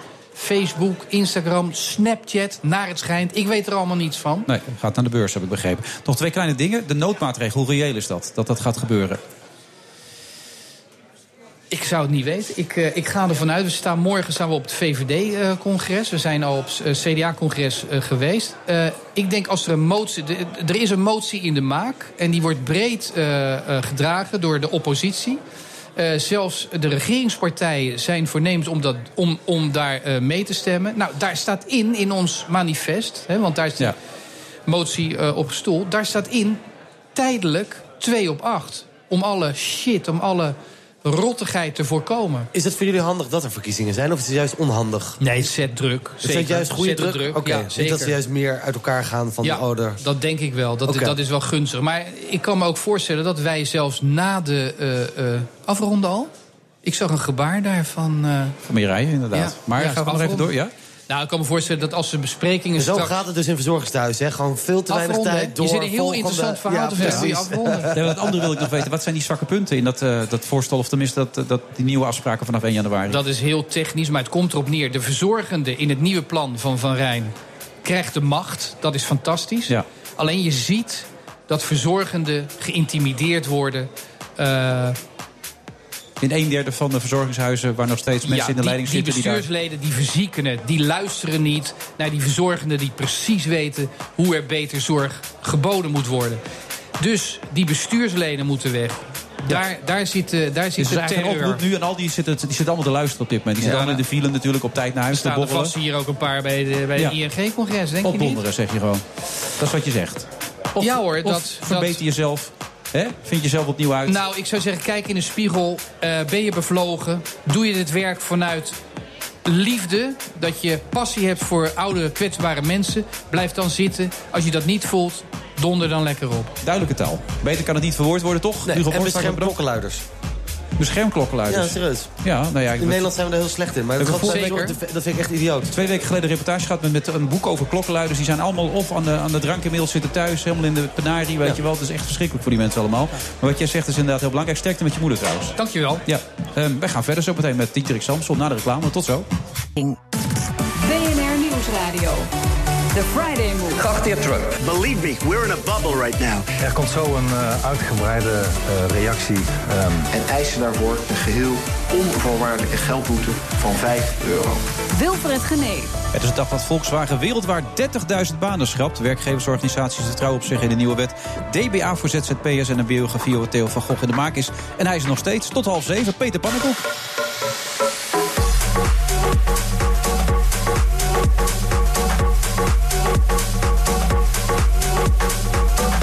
We zitten in de Maassilo hier in Rotterdam met de The Friday Move Live... Uh, waarbij je de B N R trouwens het ondernemerschap viert aan tafel... inmiddels PvdA-leider Diederik Samsom... die opnieuw lijsttrekker wil worden bij de komende verkiezingen... en politiek verslaggever Jeroen Stans.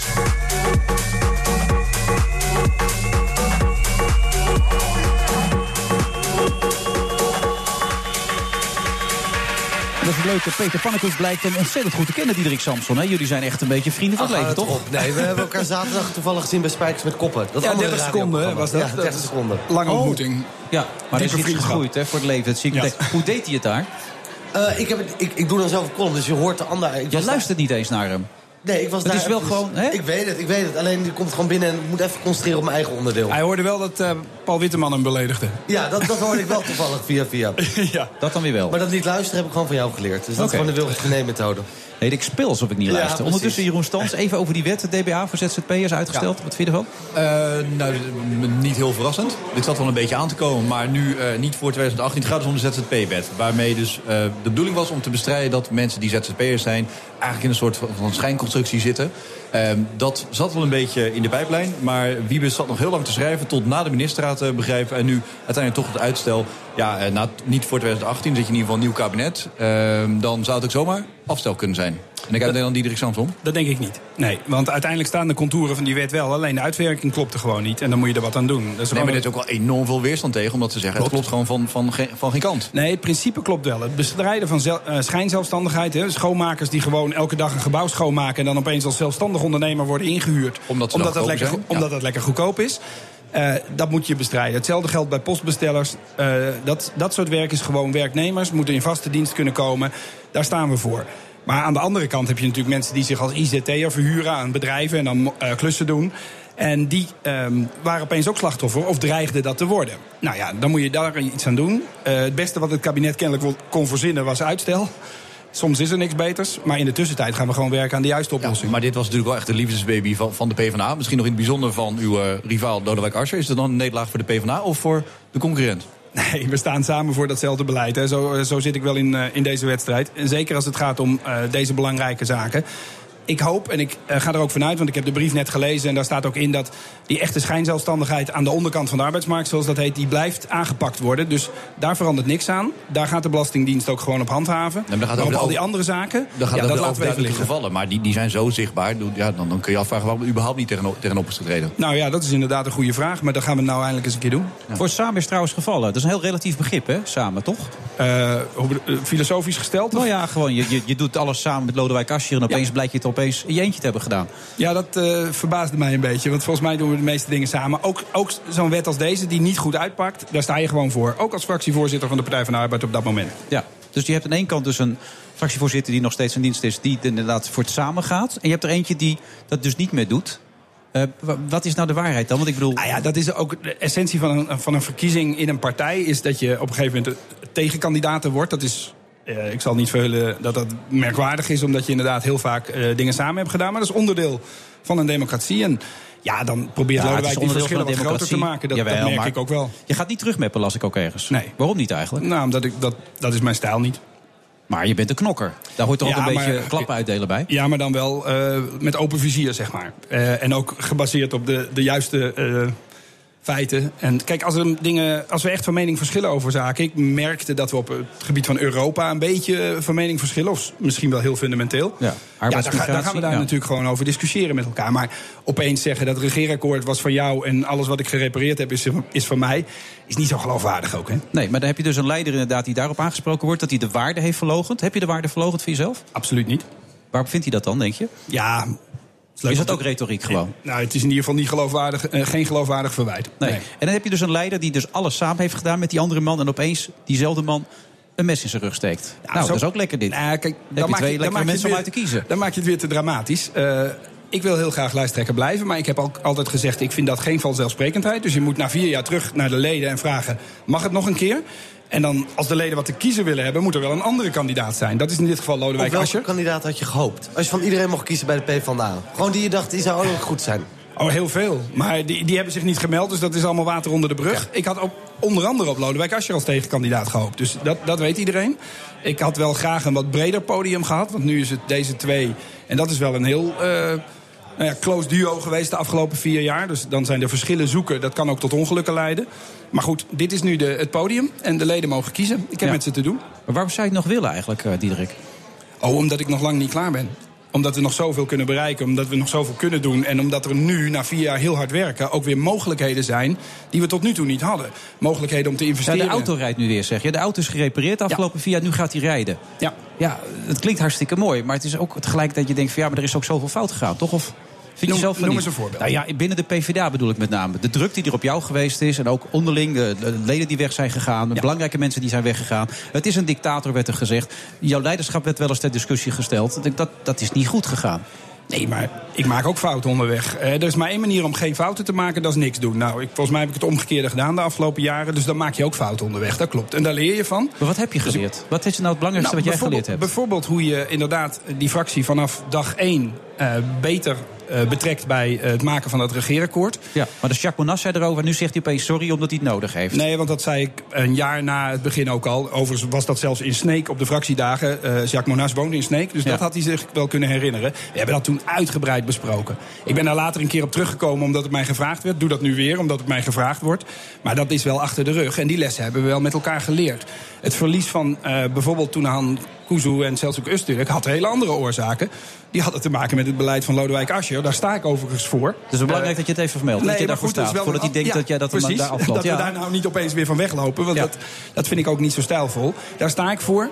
Uh, maar dat leverde een botsing op. Waardoor we nu een, een andere politieke partij erbij hebben. Ja.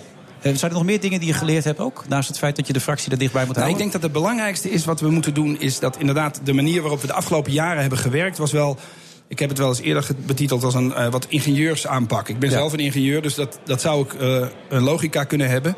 Maar zeker nu er weer wat ruimte ontstaat in de samenleving, in de economie, in de begroting van Nederland, kunnen we ook weer wat meer die politiek gaan bedrijven waar meer gevoel in zit. Het gevoel van mensen dat de vooruitgang er niet voor hen is, daar moeten wij een antwoord op gaan geven. En dat kan niet met het, alleen met het repareren van een auto. Daar is meer voor nodig, dat meerdere. Ja, daar sta ik om te popelen om dat te gaan doen. In hoeverre denk jij dat de... Maar eigenlijk weet je dat zelf ook wel. In hoeverre het succes van de vorige keer jouw succes is geweest, doordat je opeens een pak aan trok, een das omdeed en op een gegeven moment anders deed dan je normaal gesproken deed? Nee, want ik geloof niet dat, dat, dat het daarin zat. Ik, waar het in zat, volgens mij, was bijvoorbeeld dat moment dat uh, ons werd gevraagd als, als politiek leiders, wat moet er met Griekenland gebeuren? En daar stonden Geert Wilders, Emiel Roemer en Mark Rutte en ik. En alle drie de andere heren zeiden, we doen geen cent meer naar Griekenland. Want dat was lekker populair, de peilingen hadden dat aangegeven. Ik had op straat gemerkt dat een discussie met mensen over Griekenland uiteindelijk eindigt in de conclusie, volgens mij moeten we elkaar helpen. En ik zei dat ook daar. Dat vindt niemand leuk om te horen, maar iedereen geloofde het. Dat is het verschil geweest. Maar niet denk je dat je diezelfde das, geloofwaardigheid nog steeds hebt? Ja. Nou Ondanks ja, alles wat er nee, gebeurd is? Of ik dat, dat, weet ik, dat weet ik pas na uh, zestien maart. En dat is altijd een ingewikkeld experiment. Dat is één van de redenen dat ik nu zeg, ik wil het eerst bij de leden vragen. Ik wil het eerst bij de leden neerleggen. Als zij denken dat ik nog door kan, dat ik voldoende energie heb, dat ik voldoende uh, strijdbaarheid nog in me heb en dat ik genoeg heb geleerd, dan mag ik nog meer. Ja, zo heette je campagne toen, hè? Nieuwe energie, toch? Ja. Vorige keer. Ja. En nu is doorknokken. Wanneer wordt de knoop Precies. doorgehakt? Wie de... Door de leden. Ja. Uh, tussen vierentwintig november en zeven december mogen ze allemaal stemmen. En negen december horen wij de uitslag. Ja, met de achtste toch? Dag lang nog. Oh, duurt het nog een dag langer? Nog een dag langer. Nou, dat, uh, ik zou de, ik zou de ja. leden het niet willen ontzeggen. Nog een dag langer, jongens. Ja, je kinderen moeten nog even wachten. Ik zie ze daar zitten. Maar we gaan nog even door zo meteen na de vraag. Tot zo.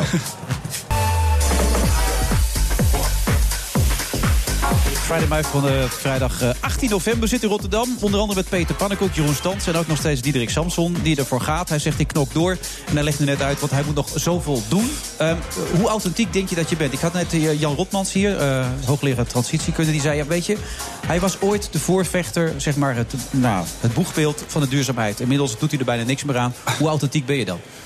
Volgens mij heb ik de afgelopen jaren weinig, uh, meer, aan weinig dingen meer aandacht besteed dan aan uh, dat energieakkoord, wat inmiddels ook begint te lopen. Alleen ik heb ook geleerd dat hoe meer je dat politiseert voor de schermen, hoe minder resultaten je, je, je hebt er ook gezegd, dat vinden de stemmers niet zo interessant. Heb je ooit eens tegen hem nee, gezegd? Volgens mij, heb ik dat ooit een keer tegen jou gezegd? Nee, maar niet tegen mij, maar tegen Jan Rotmans. Dat oh, okay. stelde hij me net. Nou, dat, volgens mij... Die, dat herinner ik me absoluut niet. Want of de stemmers het nou interessant vinden, interesseert mij dan weer veel minder. Het gaat mij om een duurzame energievoorziening voor de toekomst. En um, wij hebben de afgelopen jaren geknokt om dat energieakkoord allereerst voor elkaar te krijgen. Tussen Greenpeace en Shell en alles wat daartussenin zit. Dat is nogal een heel helse klus geweest. Daar moest ook weer extra geld bij. Dat is in tijden van begrotingskrapte een nog helsere klus. Maar nu zie je dat het werkt. En een van de redenen dat het werkt, is dat ik niet de hele tijd politieke polarisatie heb opgezocht op een dossier waar eigenlijk consensus over moet ontstaan voor de lange termijn. Dat is een bewuste keuze, die heb ik gemaakt. Dan krijg ik de kritiek van Jan Rotmans. Dat vind ik eerlijk gezegd helemaal niet zo erg, want het resultaat is er wel. Oké, okay, maar de authenticiteit ben je nooit kwijtgeraakt voor jezelf? Op dit punt zeker niet. Kun je wel voorstellen dat de kiezer dat wel een beetje denkt? Van die man, je hebt nu geen das meer om, hè? Daar ben je mee gestopt. Nou, soms heb ik wel een das om en soms niet. Nee, dat is maar, altijd zo. Maar je laatste debat met Asscher had je hem niet om, zag ik. Klopt. Ja, maar kun je je voorstellen dat de kiezer dat wel een beetje denkt? Dat die man die daar zo... Je deed het hartstikke goed vier jaar geleden. Dat weet met jezelf ook. Ik geloof namelijk wel dat het een rol heeft gespeeld. Dat jij het zo goed deed en dat daarom de PvdA zo goed gaat. Je staat nu op tien zetels virtueel. Ja. Stond je toen trouwens ook heel slecht voor, moet ik erbij zeggen. Maar kun je je voorstellen dat die kiezer nu ook denken... ja, ik trap er niet nog een keer in? Nou, dat zullen we zien. Kijk, inderdaad... Nee, dat begrijp ik dat het zo is. Maar weken... kun je dat voorstellen? Ja, maar vier weken voor de verkiezingen van tweeduizend twaalf... stonden we op twaalf zetels in de peilingen. Ja. Nog vier weken te gaan. Nu hebben we nog vier maanden te gaan. Nu hebben we inderdaad ook die erfenis van dit kabinet. Maar die is niet alleen maar negatief. Uh, me dunkt, als je kijkt naar de werkloosheidscijfers... wij heten de Partij van de Arbeid... Toen we begonnen steeg de werkloosheid met twintigduizend mensen per maand. Nu daalt die met twintigduizend mensen per maand. Daar ben ik gewoon heel trots op. Ja. En hetzelfde geldt voor... Maar heb je het gevoel dat het op jou afstraalt ook? Of heb je het meer nee, het idee no. dat het op Mark Rutte afstraalt? Ik geloof niet dat dat een kwestie van gevoel is. Ik zie dat het niet op ons afstraalt. Dat, dus, ja. dat, dat is gewoon een feit. Daar moet je ook niet omheen draaien. Dat is wel vaker zo geweest bij de Partij van de Arbeid. Kijk, er is iets merkwaardigs tussen V V D'ers en Partij van de Arbeiders. Als V V D'ers een compromis sluiten... dan slaan ze elkaar op de schouders, gaan ze aan het bier... buiten uh, met elkaar lopen lachen. Als wij een compromis sluiten als Partij van de Arbeid... dan blijven we zitten, mokken over wat er niet is bereikt. En eerlijk gezegd vind ik dat nog mooi ook... want het maakt ons nog getergder om de volgende keer wel alles te bereiken. Maar het is geen fraai gezicht. Ja, want dat vind ik en... zo fascinerend dat jullie eigenlijk vier jaar lang... jullie zijn heel kritisch op jezelf continu, heel veel ja. zelfkritiek... en dan bij de verkiezingen tussen lijsttrekkers... dan wordt er eigenlijk, laten we rustig aan elkaar een beetje sparen. Ik vind het eigenlijk precies de omgekeerde wereld. Ik vind, je moet vier jaar lang alleen maar lief voor elkaar zijn... en dan bij de verkiezingen voor lijsttrekker, dan mag je er hard op in. Um, die eerste vier, de, de eerste deel van de stelling ben ik wel met je eens. Dat was, was mijn leven een stuk makkelijker geweest. Maar ik ben er niet om mijn leven... en de Partij van de Arbeid is er ook niet om zich, het zichzelf makkelijk te maken. En dat hebben we ook niet gedaan de afgelopen jaren. Dat heb je zeker niet gedaan. Dat ook voor jezelf niet trouwens, inderdaad. Nee. Ja. Maar je proeft wel respect als ik in het A D. Ja, ook in de partij, maar ook wel op straat. Overigens van allemaal mensen die niet op de Partij van de Arbeid stemmen. Dus daar heb ik niks aan. Maar als, oh. als, als, als politicus heb ik daar niks aan. Maar het betekent wel... Ik voel op straat waardering voor het feit wat, wat dit kabinet, deze coalitie voor elkaar heeft gekregen. Voor het eerst in twintig jaar blijven we in ieder geval weer eens zitten. En dat was niet zomaar een symbool. Dat was ook heel hard nodig. Eindelijk een stabiel kabinet wat Nederland uit die crisis kon werken. En dat is na vier jaar heel hard werken ook gelukt. Ja, er is even... alleen één ding wat niet gebeurd is. En dat straalt ook op de Partij van de Arbeid af. En dat is volkomen terecht overigens. Er is een te grote groep mensen die ziet dat de vooruitgang er met anderen vandoor gaat. En dat zij achterblijven. Die groep mensen... Daar moeten wij een antwoord op geven. En dat kan in de komende jaren gebeuren. Maar dan wordt telkens de vergelijking gemaakt met vier jaar geleden... dat de PvdA er toen ook slecht voor stond. Alleen het verschil is nu dat uh, de peiling van de PvdA... nu al drieënhalf jaar slecht zijn. Het is niet dat de kiezers de afgelopen zes maanden zijn vertrokken. Die zijn drieënhalf jaar geleden in de peilingen virtueel en masse vertrokken. Dus die zijn natuurlijk al lang ergens... Uh, onderdak gevonden virtueel bij andere nee. partijen. Dus hoe ga je die dan alsnog in die laatste maanden... weer naar de PvdA trekken? Ja, ik, ik ben niet zo'n peilingenanalist. Maar als je dan toch doet... Uh, die kiezers zitten niet bij andere partijen. Die zitten op de bank en weten niet meer op wie ze gaan stemmen. Dat is een hele grote groep mensen in Nederland. Die groep is altijd groot geweest en die is nu nog iets groter geworden dan traditioneel. Kijk maar naar de S P, die niet profiteert van onze uh, neergang. Kijk maar naar uh, GroenLinks, die nu een beetje, maar Goed, niet zo heel veel. Nou, ja, een, ze- een zeteltje of vijf. Ja, nee. Ja, en dan gaan je lekker mee Kijk, samenwerken dan straks. Ja. GroenLinks en de S P zijn partijen waarmee ik prima zou kunnen samenwerken. Maar dat zelfs fuseren met de GroenLinks, als het aan jou lag. De fractie, ik denk dat GroenLinks en de Partij van de Arbeid op termijn... een gezamenlijke toekomst hebben. Ik heb alleen één ding geleerd in de afgelopen vijftien jaar... dat ik daar al mee bezig ben. Probeer het niet te plannen, want dan lukt het toch niet. Nee. Denk je nou dat het een goede zaak is geweest om het zo uit te vechten? De, de nou ja, nog een wel on, onkieze manier waarop Jacques Monash natuurlijk zich opgesteld heeft. Dan niet zozeer dat hij zich opstelt wat er gebeurd is, laat ik het zo stellen. Ja. Uh, jullie onderlinge strijd... Denk je niet dat het eerder in het nadeel werkt nu van de PvdA, wat er nu gebeurt? Nou, ik ben in ieder geval niet degene die gelooft in de wederopstanding via een lijsttrekkersverkiezing. Daar doe ik het ook niet voor. Ik vind het een principiële kwestie. Ik vind namelijk noodzakelijk dat je als leider niet van, als vanzelfsprekend jezelf opvolgt. Dat doen we al veel te lang. Ik vind dus dat je als leider na vier jaar gewoon terug moet naar de leden. Ja. Dat is het principe. Maar het begint nu en een ik, beetje... geloof niet, ik geloof niet dat het ons uh, vreselijk veel winst gaat brengen. En ik zie inderdaad wel de risico's. Zou ik ja, net zeggen, dat lijkt toch eerder schade op de loer te liggen op dit moment? D- dat lijkt zo. We zullen zien of dat ook daadwerkelijk zo blijkt te zijn. Maar dat moeten we aan het eind zien. Maar inderdaad, het gedoe rond Jacques Monash was niet goed. Uh, ik vind eerlijk gezegd de manier waarop afgelopen maandag het debat uh, uh, verliep... ook voor uh, verbetering vatbaar... Uh, hoe, dus gaat het morgen, hoe ga je denken dat het morgen eruit gaat zien? Dat kan ik niet we voorspellen. Hebben, we hebben een stukje van, geloof ik, uh, Lodewijk Asscher hebben we. Nee, toch? Lodewijk Asscher was uh, op vrijdag in de ministerraad. En ja. uh, natuurlijk vorige week was uiteindelijk het verwijt... dat werd, maar het begin... wat, wat Samsom natuurlijk zelf zei over Asscher... van ja, was wel helemaal eerlijk wat hij zei. Nou, collega Laurens Boven sprak net Asscher nog even na de ministerraad. Hoe gaat u morgen het debat met Diederik Samsom voeren? Dat ziet u morgen. Wordt dat zo'nzelfde soort toon als de afgelopen maandag? Dat merkt u morgen. Ja. Het was best fel, hè? Nee, het was uh, belangrijk om ook te laten zien dat er wat te kiezen is. Omdat er wat moet veranderen. Mensen waren, vonden ook wat gemeen. Je hebt altijd voordelen. Sommige mensen denken dat ik, uh, dat ik te aardig ben en anderen denken het omgekeerde. Waar het mij om gaat is uh, duidelijk maken dat er wat te kiezen valt. Ik hoorde partijgenoten van u in de Tweede Kamer zelf zeggen van nou, meneer Asscher die spreekt eigenlijk niet helemaal de waarheid als hij zegt dat hij niet betrokken was bij de opstellen van het regeerakkoord. Het staat iedereen vrij zijn mening te uiten in dit mooie land. Maar u had gelijk. Wat u zei klopte. Vanzelfsprekend. En toen zag ik Diederik Samsom alwees beginnen te glimlachen. Nee, nee ik sprak, vond, dat sprak hij de waarheid. Typisch Lodewijk, uh, mooie antwoorden. Uh, nou, hij danst er altijd nee, omheen. Kijk, als hij, hij suggereerde iets en, en als hij suggereerde dat hij niet betrokken was bij het uh, opstellen van het regeerakkoord, dan is dat gewoon niet waar, maar dat weet hij, weten we allemaal. Maar misschien suggereerde hij het ook niet helemaal. Ja, maar He, dat, is, het, dat is altijd in de hitte van een debat kan zoiets gebeuren. Dan is morgen een tweede debat. Dan komen er nog twee in uh, Groningen en Amsterdam, uh, meen ik. En daarna staan de PvdA-leden. Dan heb je dus een winnaar en een verliezer. Uh, kan de verliezer in Den Haag blijven? Kun je samenwerken? Ja, tuurlijk. Maar kan dat? Of krijg je dan de situatie van de voetbaltrainer die zijn opvolger of zijn voorganger naast hem op de bank heeft? Het, het kan wel. Of het gaat gebeuren, dat weet ik niet. Dat hangt er vanaf wie, de, wie van de twee verliest en wat de conclusies zijn die daarna worden getrokken. Maar om heel eerlijk te zijn ben ik daar nog niet zo mee bezig. Ik ben namelijk vooral bezig met proberen te winnen. Dat klinkt misschien een beetje raar, maar dat hoe, is wel de inzet van doen, deze campagne. Hoe ga je dat doen? Alle leden een hand geven die, uh, die ik tegenkom. En uh, ik heb honderd... Zijn er niet zoveel meer, toch, op dit moment? Ja, vijftigduizend. Okay. Uh, steek het niet onder de korenmaat. vijftigduizend. Ik heb honderd uh, afdelingen die ik bezoek. Um, dus ik kan er een hoop uh, spreken. En via die debatten komen er misschien ook nog wel wat mensen uh, tegen. Dit is een verkiezing die je uiteindelijk stem voor stem, lid voor lid uh, wint. En zo hoort het ook in een democratie. Ja. Ik was geïnteresseerd, je vertelde over bij de verkiezingen... de, de verkiezingen jaren geleden, dat je iets, eigenlijk iets uh, niet populairs zei over Griekenland. Ja. Wat is nu weer iets waarvan je eigenlijk dat vindt, maar wat eigenlijk helemaal niet goed scoort? Maar waar je wel gewoon achter staat. Er zijn een paar goede uh, onderwerpen voor, maar laat ik er eentje noemen. De pensioenen. He? En Krol roept, weet je wat, we doen gewoon de rekenrente omhoog. Kan iedereen zijn pensioen weer indexeren. Daar worden alle oude mensen in eerste instantie heel blij van. Maar niemand gelooft dat het waar is. Gratis bier bestaat niet. Als je de rekenrente omhoog gooit en daarmee de pensioenfondsen leeghaalt, dan hebben volgende generaties betalen daarvan de rekening. Dus als mensen in, mijn zaal, in de zalen waar ik ben, en dat gebeurt wel eens, opstaan en kwaad tegen mij roepen, waarom verhoog je de rekenrente niet? Dan vertel ik ze het eerlijke verhaal. Waarom dat niet kan, waarom dat onverantwoord is. En dat blijf ik ook doen. Terwijl ik weet dat je er vrij impopulair van wordt. Ik zie ze net zitten, je kinderen. En je las ook dat verhaal in het A D. Althans, dat las ik. En daarin stond ook, als ik geweten had wat er privé gebeurd was, had ik het ook gedaan. Ja, het, ik vond het een moeilijke vraag. Want dat, je weet niet wat er privé gebeurt. Het leven neemt soms een wending. Ja. Ik ben heel gelukkig nu. Uh, het gezin is gelukkig. We wonen niet meer in één huis. Maar uh, we zorgen samen voor deze prachtige kinderen. Uh, en uh, dat blijf ik ook gewoon doen. Ja, maar je wilt ermee aangeven dat je intrinsieke motivatie zo groot is dat er...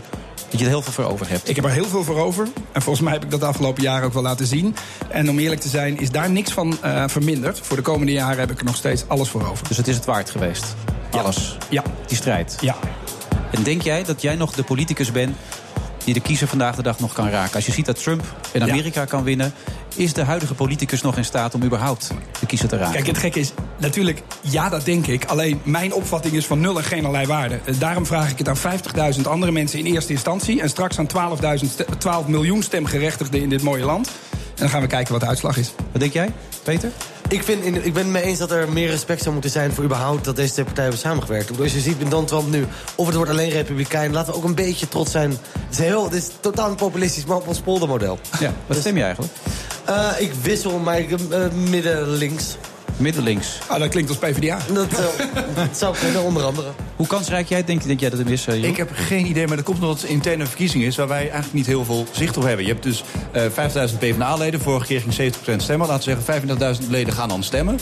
Geen idee, maar ik denk wel dat het helpt bij Samsom dat hij zoveel mogelijk handjes schudt. Als heel veel mensen het eigenlijk gewoon een enorme um, existentiële zakkenwasser zouden vinden en dan toch de uitleg krijgen. Het is ook heel menselijk om dan te denken, ja, weet je wat?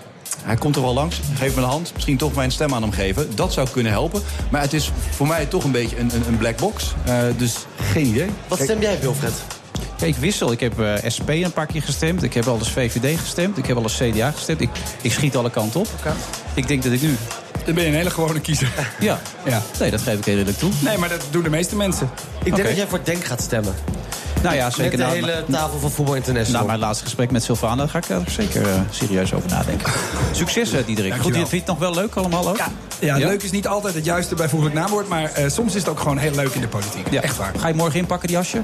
Ja. Ja? Keihard? Nee. Oké, okay, dankjewel. Bedankt, okay. Diederik Samsom. We gaan zo nog even door na de reclame. Tot zo. B N R Nieuwsradio. The Friday Move. Het belang van de vrijheid van meningsuiting is groot. Wie ben jij om mijn loyaliteitsvraag te stellen? Dat heb gestaan op Facebook. En ik mag het eigenlijk niet zeggen. Er is een anonieme melding binnengekomen bij de politie. Nou, ik hoop vandaag daar een brief over te sturen. Wilfred Genee. Een Rotterdamse korpsbal is de nieuwe hoofdredacteur van Quote. Sander Schimmelpennink schuift zo meteen aan.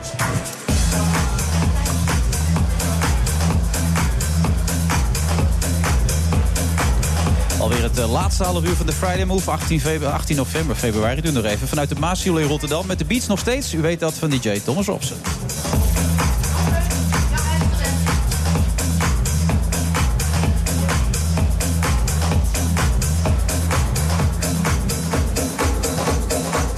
En ik, ik zat me af te vragen, Peter, heb ik al gezegd dat we bij de Nacht van de Ondernemer zijn nu op dit moment? Volgens mij wel, ja. Heb ik het wel gezegd? Ja. En heb ik ook al gezegd dat we tot tien uur doorgaan met het programma? Nee, dat heb je nog niet verteld. Nee, nou niet met, met ons twee, oh, hoor, maar met andere mensen al, zo meteen. Ja, nee, op een gegeven moment ben ik wel klaar met je. Ik, ja, ik... En je nou moet ja, volgens mij naar wie? Ik moet nog even weg, God inderdaad, ja. Maar tot tien uur hier uh, allemaal topgasten natuurlijk allemaal. Bijvoorbeeld, oh ja, nu is ook alweer een topgast. Een uh, korpsbal uit Rotterdam. Jullie kennen elkaar, begrijp ik ook weer. Je kent echt iedereen, hè? Nou, je ja, kent het Diederik Samsom en Hugo Borst. Maar wij hebben blijkbaar, hij heeft een keer meegedaan met mijn uh, zaalvoetbalteam. Hij heeft geen indruk gemaakt. Nou ja, we, we wonnen alles al. Dus, maar, dus hij is in ieder geval, we hebben niet verloren door hem. Nou, we zijn een beetje hetzelfde type speler, denk ik. Dus ik denk dat we elkaar vooral uh, voor de voet liepen. Kleine, agressieve, afjagende spelertjes. Dat zijn jullie? Ja. Dat weet jij?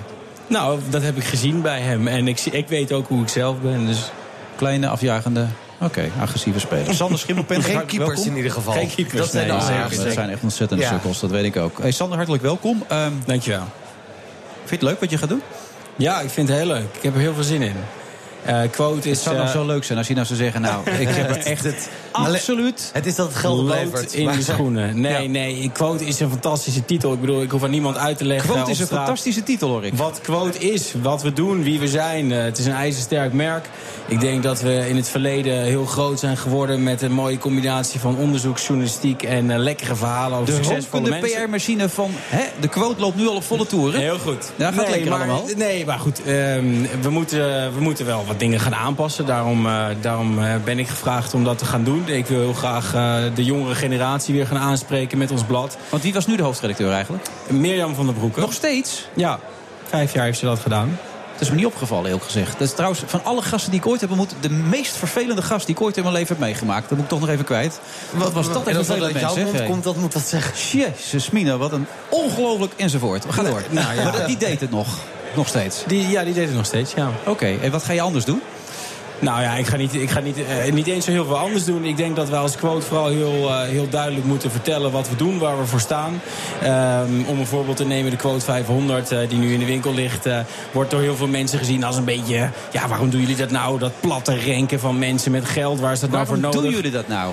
nou dat, dat platte renken van mensen, waar is dat goed nou, voor? Er zijn twee hele goede redenen. Ten eerste uh, vinden wij het heel belangrijk dat je succesvolle mensen... de credits geeft die ze verdienen. Uh, in Nederland is er vaak een cultuur... waarbij je niet succesvol mag zijn. Is dat zijn. nou werkelijk het uh, uitgangspunt? Ja, echt ja waar? Dat is absoluut het uitgangspunt. Ik denk dat we, dat we heel veel uh, behoefte hebben aan positieve, inspirerende verhalen. En die ondernemers die in de Quote vijfhonderd staan... hebben vaak een geweldig verhaal. Uh, daarnaast, en uh, daar, ik heb uh, t- een paar weken geleden een interview gehad met Jesse Klaver... Uh, uit onverwachte hoek, uit de linkse Piketty-hoek, zal ik maar zeggen... Uh, krijgen wij ook heel veel steun. Want wat wij doen, is wij brengen privévermogens in kaart. En in een tijd waarin vermogens, geld überhaupt... steeds meer bij een kleine groep zeer vermogende individu- individuen zit... Uh, is dat dus heel relevant wat wij doen. Is het heel uh, ja, maatschappelijk relevant heel belangrijk wat wij maatschappelijk. Ik hoor hier allemaal dingen over quote. Ben jij miljonair, Wilfred? Ben ik al miljonair? Wanneer, wanneer ben je miljonair precies dan? Als je een miljoen hebt, toch? Dat is toch gewoon... Dat is zo, dat, nee, nee, nee, nee maar betekent dat... Ik bedoel, je hebt ook nog een hypotheek en dat soort dingen allemaal. Hoe zit dat dan precies? Wanneer... Nou ja, kijk, wij, wij, wij doen die schattingen natuurlijk op basis van... Uh, met name bedrijfsvermogen, dus vermogen wat in een bedrijf zit. Uh, dat is niet liquide, dat staat niet op de bank, dat kun je niet even pinnen. Nou, Sander heeft laatst over mij geschreven. Volgens mij was ik volgens jullie miljonair, toch? Uh, ik heb dat niet geschreven. Ik zou het niet weten. Ik okay. heb dat niet geschreven. Nee, ik zag bij jullie op de site staan dat ik miljonair maar... ben. Dus dan zal ik wel miljonair zijn. Nou, ik, denk, goed ik, denk dat je, ik denk dat je dat wel redt, ja. Ik red dat Gezien wel. jouw carrière, ja. Anders heb je iets verkeerd gedaan. Ja. Oké, okay, nou dat zijn jouw woorden. uh, als jij dit soort dingen hoort, hè, twee punten waarom het heel belangrijk is... neem je dat serieus of niet? Of zeg je, nou, dat zou wel eens kunnen kloppen wat hij hier zegt. Belangrijk om de mensen de credits te geven. En ze brengen van alles in kaart. Vermogens, heel belangrijk. Het is eigenlijk een positieve invalshoek. Ik denk dat Quote dat heel goed is om heel speels uh, gewoon een... Um... Ik vind het ook vaak gewoon een grappig blad. En voor mij dit, ik, ik geloof, ik weet nou niet zeker of jullie het doen om vermogens in kaart te brengen, zodat de staat makkelijker weet waar. Uh, dat betwijfel ik, maar. Hij nee, lacht er nee, niet bij. Nee, het is, ik zou het leuker vinden nu als je zou zitten. Als zou zo een beetje lachen. Nu, nee, ja, goed, kijk, luister. Wij zijn positieve uh, uh, mensen die op een humoristische manier de vermogens in kaart willen brengen. Wij vinden het leuk. Wij, wij vinden die verhalen die achter die mannen zitten, uh, vinden wij fantastisch. Dat zijn vaak ongelooflijk mooie verhalen. Daar kunnen wij heel erg van genieten om dat leuk op te tekenen. Dat is, dat is ons ambacht. Daar, daar worden we gelukkig van. Maar goed, het is een mooie bijvang, zeker in deze tijd, dat er dus, uh, ja, dat, er, dat, dat het steeds relevanter wordt om die vermogens in kaart te brengen. Omdat, omdat nu eenmaal steeds groter gedeeld. Het gaat er gewoon mee door. Het is ongelooflijk, ja, inderdaad. Nee, het, is maar goed, door, het, is, het Quote wordt gewoon een S P-blad. Dat ja, wordt gewoon heel precies, erg precies, ja, precies, precies wordt, nee, dat wordt, dat wordt het, nee, dat wordt het natuurlijk niet. Uh, nee, de, het uitgangspunt blijft dat wij trots zijn op onze succesvolle ondernemers en uh, hen en, uh, in, uh, in het zonnetje willen zetten. Dat ja. is de, dat is de Ze core business het niet altijd van zo, uh, op een of andere manier. Gek is dat, hè? Ja, dat vind ja. ik heel gek, ja. We, ja, zijn ja niet, we zijn niet aan Amerika, dat is het probleem natuurlijk. We zijn in Nederland. Nee, we... maar goed, wat, dat is wel een belangrijk punt. Kijk, in Nederland is er een beetje een visueuze cir- cirkel... waarbij rijke mensen denken van, het wordt me niet gegund... Uh, ik heb geen zin in dit gedoe, uh, ik pak mijn centen en ik ga naar Zwitserland... dan heb ik dat gezeik niet van die, van die, van die zure... Nederlanders. Ja. En aan de andere kant heb je de gemiddelde Nederlander... die denkt van, oh, de hoge heren, uh, dat gegraai. Uh, d- dat is heel vervelend, want dat is niet goed voor een land. Als, als mensen met geld zich niet thuis voelen in een land... gaan ze weg. Zeker in deze tijd waarbij grenzen natuurlijk niet zo relevant meer zijn als vroeger. Uh, dus ik denk ja, dat het heel belangrijk is... Maar we hebben die mentaliteit niet. In Amerika zeggen ze good for you. Ja, dat nou, soort dingen. Hier nou, zeggen ze nou. En dat nou, is dus hè? precies wat wij proberen te brengen. Wij proberen te zeggen good for you. Jij hebt een fantastisch bedrijf opgericht. Jij wil ook nog belasting betalen in dit land. Je bent, uh, je, wat, wat ons betreft, uh, ben je een koning. Maar heeft print nog toekomst eigenlijk? Of ga je het echt op een andere boeg, over een andere boeg gooien? Nee, print heeft zeker toekomst. Ik denk, uh, ik denk dat mensen zeker uh, in de tijd van al die beeldschermpjes van tegenwoordig... het heel fijn vinden om één keer in de maand een lekker blad te krijgen... met uh, achtergrondverhalen, met mooie fotografie... Ik denk zeker dat dat toekomst is, maar goed, online moeten we natuurlijk ook enorm aan de weg gaan timmeren. En ja, jullie gaan, gaan creatiever maken. Met online content worden. Hoe ga je dat doen? Nou, ik denk dat we, dat we beter moeten. Het moet gewoon inhoudelijker. Dus kijk, wat je ziet, uh, wij verdienen al uh, behoorlijk wat geld online via Blendel. Dat is een onwijs uh, leuk initiatief, waarbij je natuurlijk mensen die jouw blad normaal gesproken niet kopen, wel jouw verhalen kan laten lezen. En dat is geweldig, dat werkt voor ons, want Quote is natuurlijk echt een guilty pleasure. Weet je, je gaat niet zeggen, ik lees Quote. Er zijn heel veel mensen die leggen dat ding andersom op de, op de lopende band van beetje, de kassa. Een beetje als de Playboy ook. Ja, een beetje, beetje dat wel. Werk, ja? En, en dan is het juist leuk dat we dat Blendel nu hebben, want al die mensen kunnen nu onze artikelen gewoon loskopen. Het is een beetje porno eigenlijk, wat jullie hebben. Dus voor sommige mensen uh, is het dezelfde uh, guilty pleasure als porno. Oké. Okay.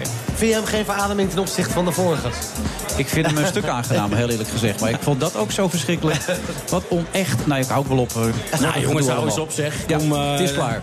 Ja. Nee, je was er niet bij, Sander. Nee. Misschien had ze een hele slechte dag. Maar ze had een hele slechte dag, kan ik je melden. Ja, die dat, dag. Uh, dat weet ik echt niet. Ja, ja. Sander Schimmelpennink. Ik wens je heel veel succes. Heel hartelijk dank. tweeëndertig jaar oud. Ja. Nou, dat, de wereld ligt nog voor je. Hè? Ja, zeker. Ja, wat, wat, wat zei uh, Rauw Heertje ooit? Je, je kan nooit te laat komen, maar wel te vroeg? Ja, ik kan nooit te laat komen, alleen te vroeg. Qua carrière technisch. Dat je, soms, je hoeft niet altijd onmiddellijk iets aan te nemen. Je kan ook soms iets meer je talent laten rijpen en je doorontwikkelen... voordat je uh, een grote stap maakt. Vond ik ja. geweldig advies. Ja. ja. Nou, nou, als ik Wilfred uh, zo hoor, dan had het niet uh, vroeg genoeg kunnen komen. Ja, dit. ja, ja beter vijf jaar geleden dus, kunnen beginnen. Ja, ja. Succes, ben ik blij uh, Sander Schimmelpennink. We gaan nog heel even door, zo na de reclame. Tot zo.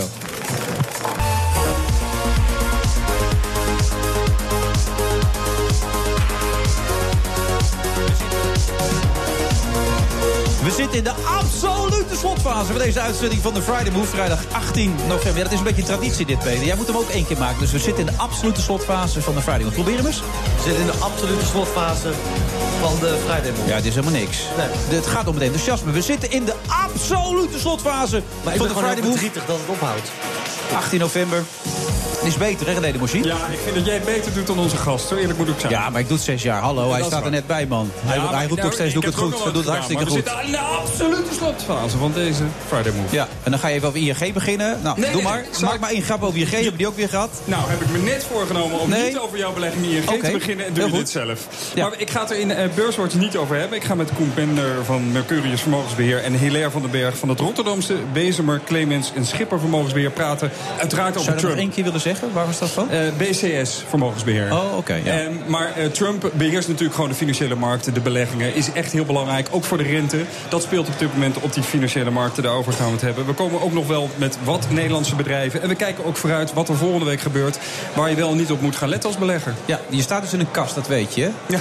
En er staan allemaal mensen buiten heel hard te praten die niet naar je luisteren. Dat weet je ook alvast. Ik hoop dat er mensen in de auto zitten en elders aan het luisteren zijn. Ja, nou ja, laat dat dan eens zijn. Misschien dat jij als je weggaat nog even de radio aan kan zetten. Ja, ik ga hem zo meteen aanzetten. Dankjewel. Nee, dat is niet waar trouwens. Um, nee, laat ik eerlijk zijn. Ik bedoel, ja, nee, ik moet me nog voorbereiden, zo, dat soort dingen allemaal. Ik zet wat Nederlandstalige hazes op natuurlijk. Hoe vind je dat zondags het doet tot nu toe bij het Wereldrijd door? Uh, uh, ik, heb, ik heb pas twee kunnen zien. Want ik, heb, uh, ik, ik speel normaal in theater op vrijdagavond. Wat vond je van die twee keer? Uh, ik vond de eerste keer vond ik hem goed. En de tweede keer ging hij wat minder. En, uh, het is, het is, maar ik weet zelf ook hoe lastig, uh, hoe lastig segment dat is. Alleen ik las net op nu punt n l volgens mij dat uh, gestopt is bij de Wereldrijd door. Oké, okay. En dat begrijp je? Volgens mij op een gegeven moment als het van beide kanten, als je het uh, niet te klik hebt, ja, dan uh, is het toch slimmer om uh, dan uh, te stoppen. Ja, nee, dus ik zat toevallig een paar weken geleden bij ons als co-host. Ja. En toen was er hey, nog heel enthousiast over, maar klaarblijkelijk, want er was veel kritiek. Hè? Ik las overal heel veel kritiek op haar. Ja, dus maar wordt... laten we dat doen. Dat wordt, dan zie ik een artikel over, er is veel kritiek op Twitter. Alsof er op Twitter, uh, alsof er niet altijd veel kritiek is. Dat is het onderdeel waar Twitter toch groot door geworden is. Ja, dat is gewoon wat, wat Twitter is. Dus ja. Ik vind dat ook niet heel belangrijk. Ik vind het wel lullig. Het was een leuk mens. Het was een geweldig mens. En het is ook een leuk comedian, hoor. Ja. Maar hoe moeilijk is dat? Om in die twee, tweeënhalve minuten te laten um, zien? Ik durf oprecht zeggen dat een van de moeilijkste dingen is wat met cabaret of comedy te maken heeft. Ik sprak Theo Maassen er wel eens over. Het, is, het publiek zit er niet voor jou, wat begrijpelijk is. Die zit voor Matthijs van Nieuwkerk, het programma. Je komt uit het niks, uit een andere sfeer. Voor je kan uh, iets heel leuks zijn, maar ook iets heel verdrietigs hebben gezeten. En probeer maar eens in twee komma vijf minuut een onderwerp uit te leggen. Je moet ervan uitgaan dat niemand de krant heeft gelezen. En dan moet je eigenlijk binnen een half minuut... moet er ook al een grap zijn gemaakt.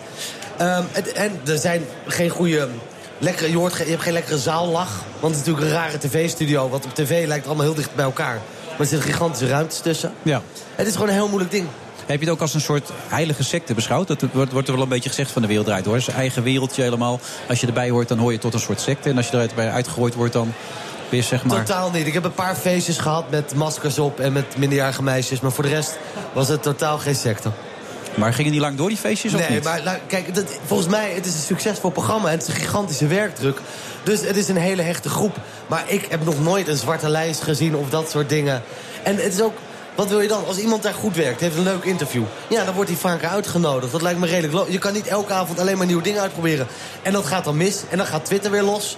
En dan is dat ook weer een probleem. Ja. Dus wat wil je dan? Nou ja, ik herken het een klein beetje. Wij zitten altijd met dezelfde ja, mensen. Ja, ik wou dat zeggen. Waarom gaan, mensen moeten dat vaak ook Voetbal International gaan klagen. Altijd ja. maar dezelfde gezichten.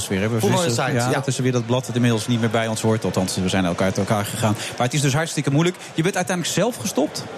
Nou, gewoon, ja, daar... gewoon, maar ook voor net twee jaar is het ook een mooie tijd. Ik denk dat misschien zij het ook wel vonden van, we vinden het mooi geweest. Ja. Alleen ik wilde gewoon uit dat wekelijkse... Uh, gewoon dat je elke week iets moet hebben... Dat vond ik redelijk zwaar. Een soort try-out voor anderhalf miljoen mensen. En ik ben aan het toeren met mijn eigen programma. Dus ik wilde ook die vrije ja, avond tegelijkertijd anderhalf miljoen mensen die elke week naar je kijken, Peter. Dat is, is ook geweldig. Een maar beter ik, vond, ik vond het ook hartstikke leuk. Alleen na twee jaar het is ook goed. Je moet niet te lang iets blijven doen. Dat kan ik jou ook aanraden. Op een gegeven moment moet je proberen gewoon iets nieuws te doen. En daar ja, ga, daarvan ga je groeien. En dan gaat een wereld voor je open. Ik heb eerder dit jaar een enorm succesvol programma gemaakt. Het heette Wat gaat er nu door je heen? Waar ik één op één interviews, keiharde interviews maakte. Nou, daar werd fantastisch naar gekeken. Dus ja, daar ligt mijn toekomst. Bij R T L Z denk ik of zoiets in die geest. Maar als je dat zo voor jezelf stelt. Je hebt al aangegeven dat je de komende tijd gewoon alleen maar avondvullende programma's wil maken. Dat blijf je toch tot in lengte van dagen. Ik vind dat de core business. Soms kan je wel wat doen op televisie. Alleen ik, ik hou van het theater. Dus ik vind het belangrijk om daar altijd op terug te komen. En hoe lang speel je nog met dit programma dan? Tot eind mei. Toevallig speel ik veertien december hier in de Rotterdam, in Zuidplein. Maar die is uitverkocht, heb ik net gehoord, toch? Nee, die is nog niet. Die is nog niet uitverkocht? Nee, morgen in Veghel ook nog niet uitverkocht. Oké, okay, je kan erbij vertellen dat je half Feyenoorder bent, toch? Dat heb je net aangegeven in het begin en van deze En volgens Hugo Borst, een echte Rotterdammer. En een dat, echte Rotterdammer. Dat ga, dat ga ik op mijn flyer zetten volgende keer, als ik in Rotterdam moet spelen. Ja. Na dertig jaar pas, man. Schitterend, toch? Wat er allemaal voor je ligt. Ja. Daarom. Vaker naar de bioscoop, straks als er meer geld binnenkomt. Het is helemaal goed. Want je woont nog een beetje benepen, las ik in een van die interviews, toch? Dat kan ja, nog dat was groter. Een kritische opmerking. Ik heb, ik heb best wel, ik vind het mooi. Ik heb, ik heb genoeg ruimte. Ik ben ook een kleine gozer. Ik heb niet zoveel nodig. één komma achtenzestig? één komma achtenzestig, ja. Ja, daar heb je niet veel ruimte nodig. Nee. nee. Ik, ik kan draaien op de vierkante meter. Ja, dus je kan in goed. Deze kast zelf staan. Dat is toch vrij nou, knap. Dit is toevallig. Kast. Dit is drie keer mijn huis. Ja. Dus, moet je nagaan. Ik vond het goed dat je er was. Vandaag ben je vrij. Morgen mag je naar Veghel, de blauwe kei. Oh, de blauwe kei. Maar uitverkocht mag ik aannemen. Nee, Veghel zijn nog kaarten. Oh, heb ik niet goed opgelet. Vechel ook nog kaarten. Ik vond het leuk dat je er was, Peter. Ik vond het ook leuk om te zijn, man. Ben je moe? Je hebt twee komma vijf uur gestaan? Nee, totaal niet. Nee? Energie over. Ik zie het aan je. Ga je ja. nog wat leuks doen?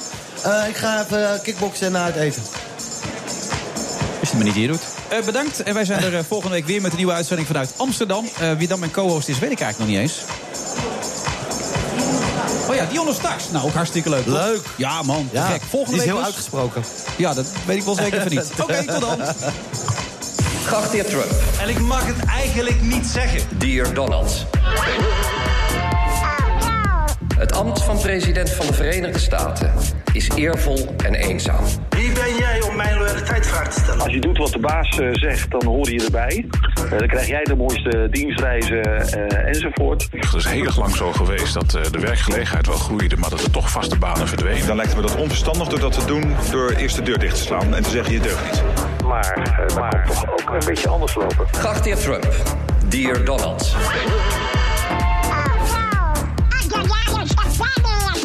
Alleen bedoeld om u en mij de mond te snoeren. En eisen daarvoor een geheel onvoorwaardelijke geldboete van vijf euro. Het is niet bedoeld om eerst mensen te lokken en dan weer uit te zetten... die helemaal hier niet hadden moeten komen in de procedure. Oké, okay, it's only one victory. We have to uh, confirm uh, that with, with uh, victories in the next two games. Nou, waar we nu op letten is uh, vooral de omgeving. Uh, we zien hier water, uh, we zien hier uh, een, een flat. Wij willen het hoort gewoon niet. Uh, het spijt me zeer, dus die moet nu uit de zaal worden verwijderd. Coming here tonight wasn't the easiest thing for me. Dat was groot nieuws van zijn opening uh, N O S-journaal. Uh, in eerste instantie hebben we gekeken naar uh, Nederlandse en uh, Europese jurisprudentie... wat in vergelijkbare zaken wordt opgelegd. Aan de andere kant kun je ook kijken naar uh, de bescherming van het vaste contract. Hè, dus... Maar met name de marges van de tussenhandel, uh, nou, daar, uh, daar zijn best wel wat zorgen over. De hele vrijheid van meningsuiting voor u journalisten, voor de mensen thuis... Uh, voor mij staat op het spel, daarom is het een waanzinnig uh, eis. En, maar voor ik dat kan, even hier rechts afslaan. En eisen daarvoor een geheel onvoorwaardelijke geldboete van vijf euro. Zojuist kreeg ik de strafeis van het Openbaar Ministerie te horen. Een boete van vijf euro. The Friday Move wordt mede mogelijk gemaakt door Arend. Voor een slimme en gezonde werkomgeving. Hardlopen, dat is goed voor je. En Nationale Nederlanden helpt je daar graag bij. Bijvoorbeeld met onze digitale N N Running Coach... die antwoord geeft op al je hardloopvragen. Dus, kom ook in beweging. Onze support heb je. Kijk op nn punt nl slash hardlopen.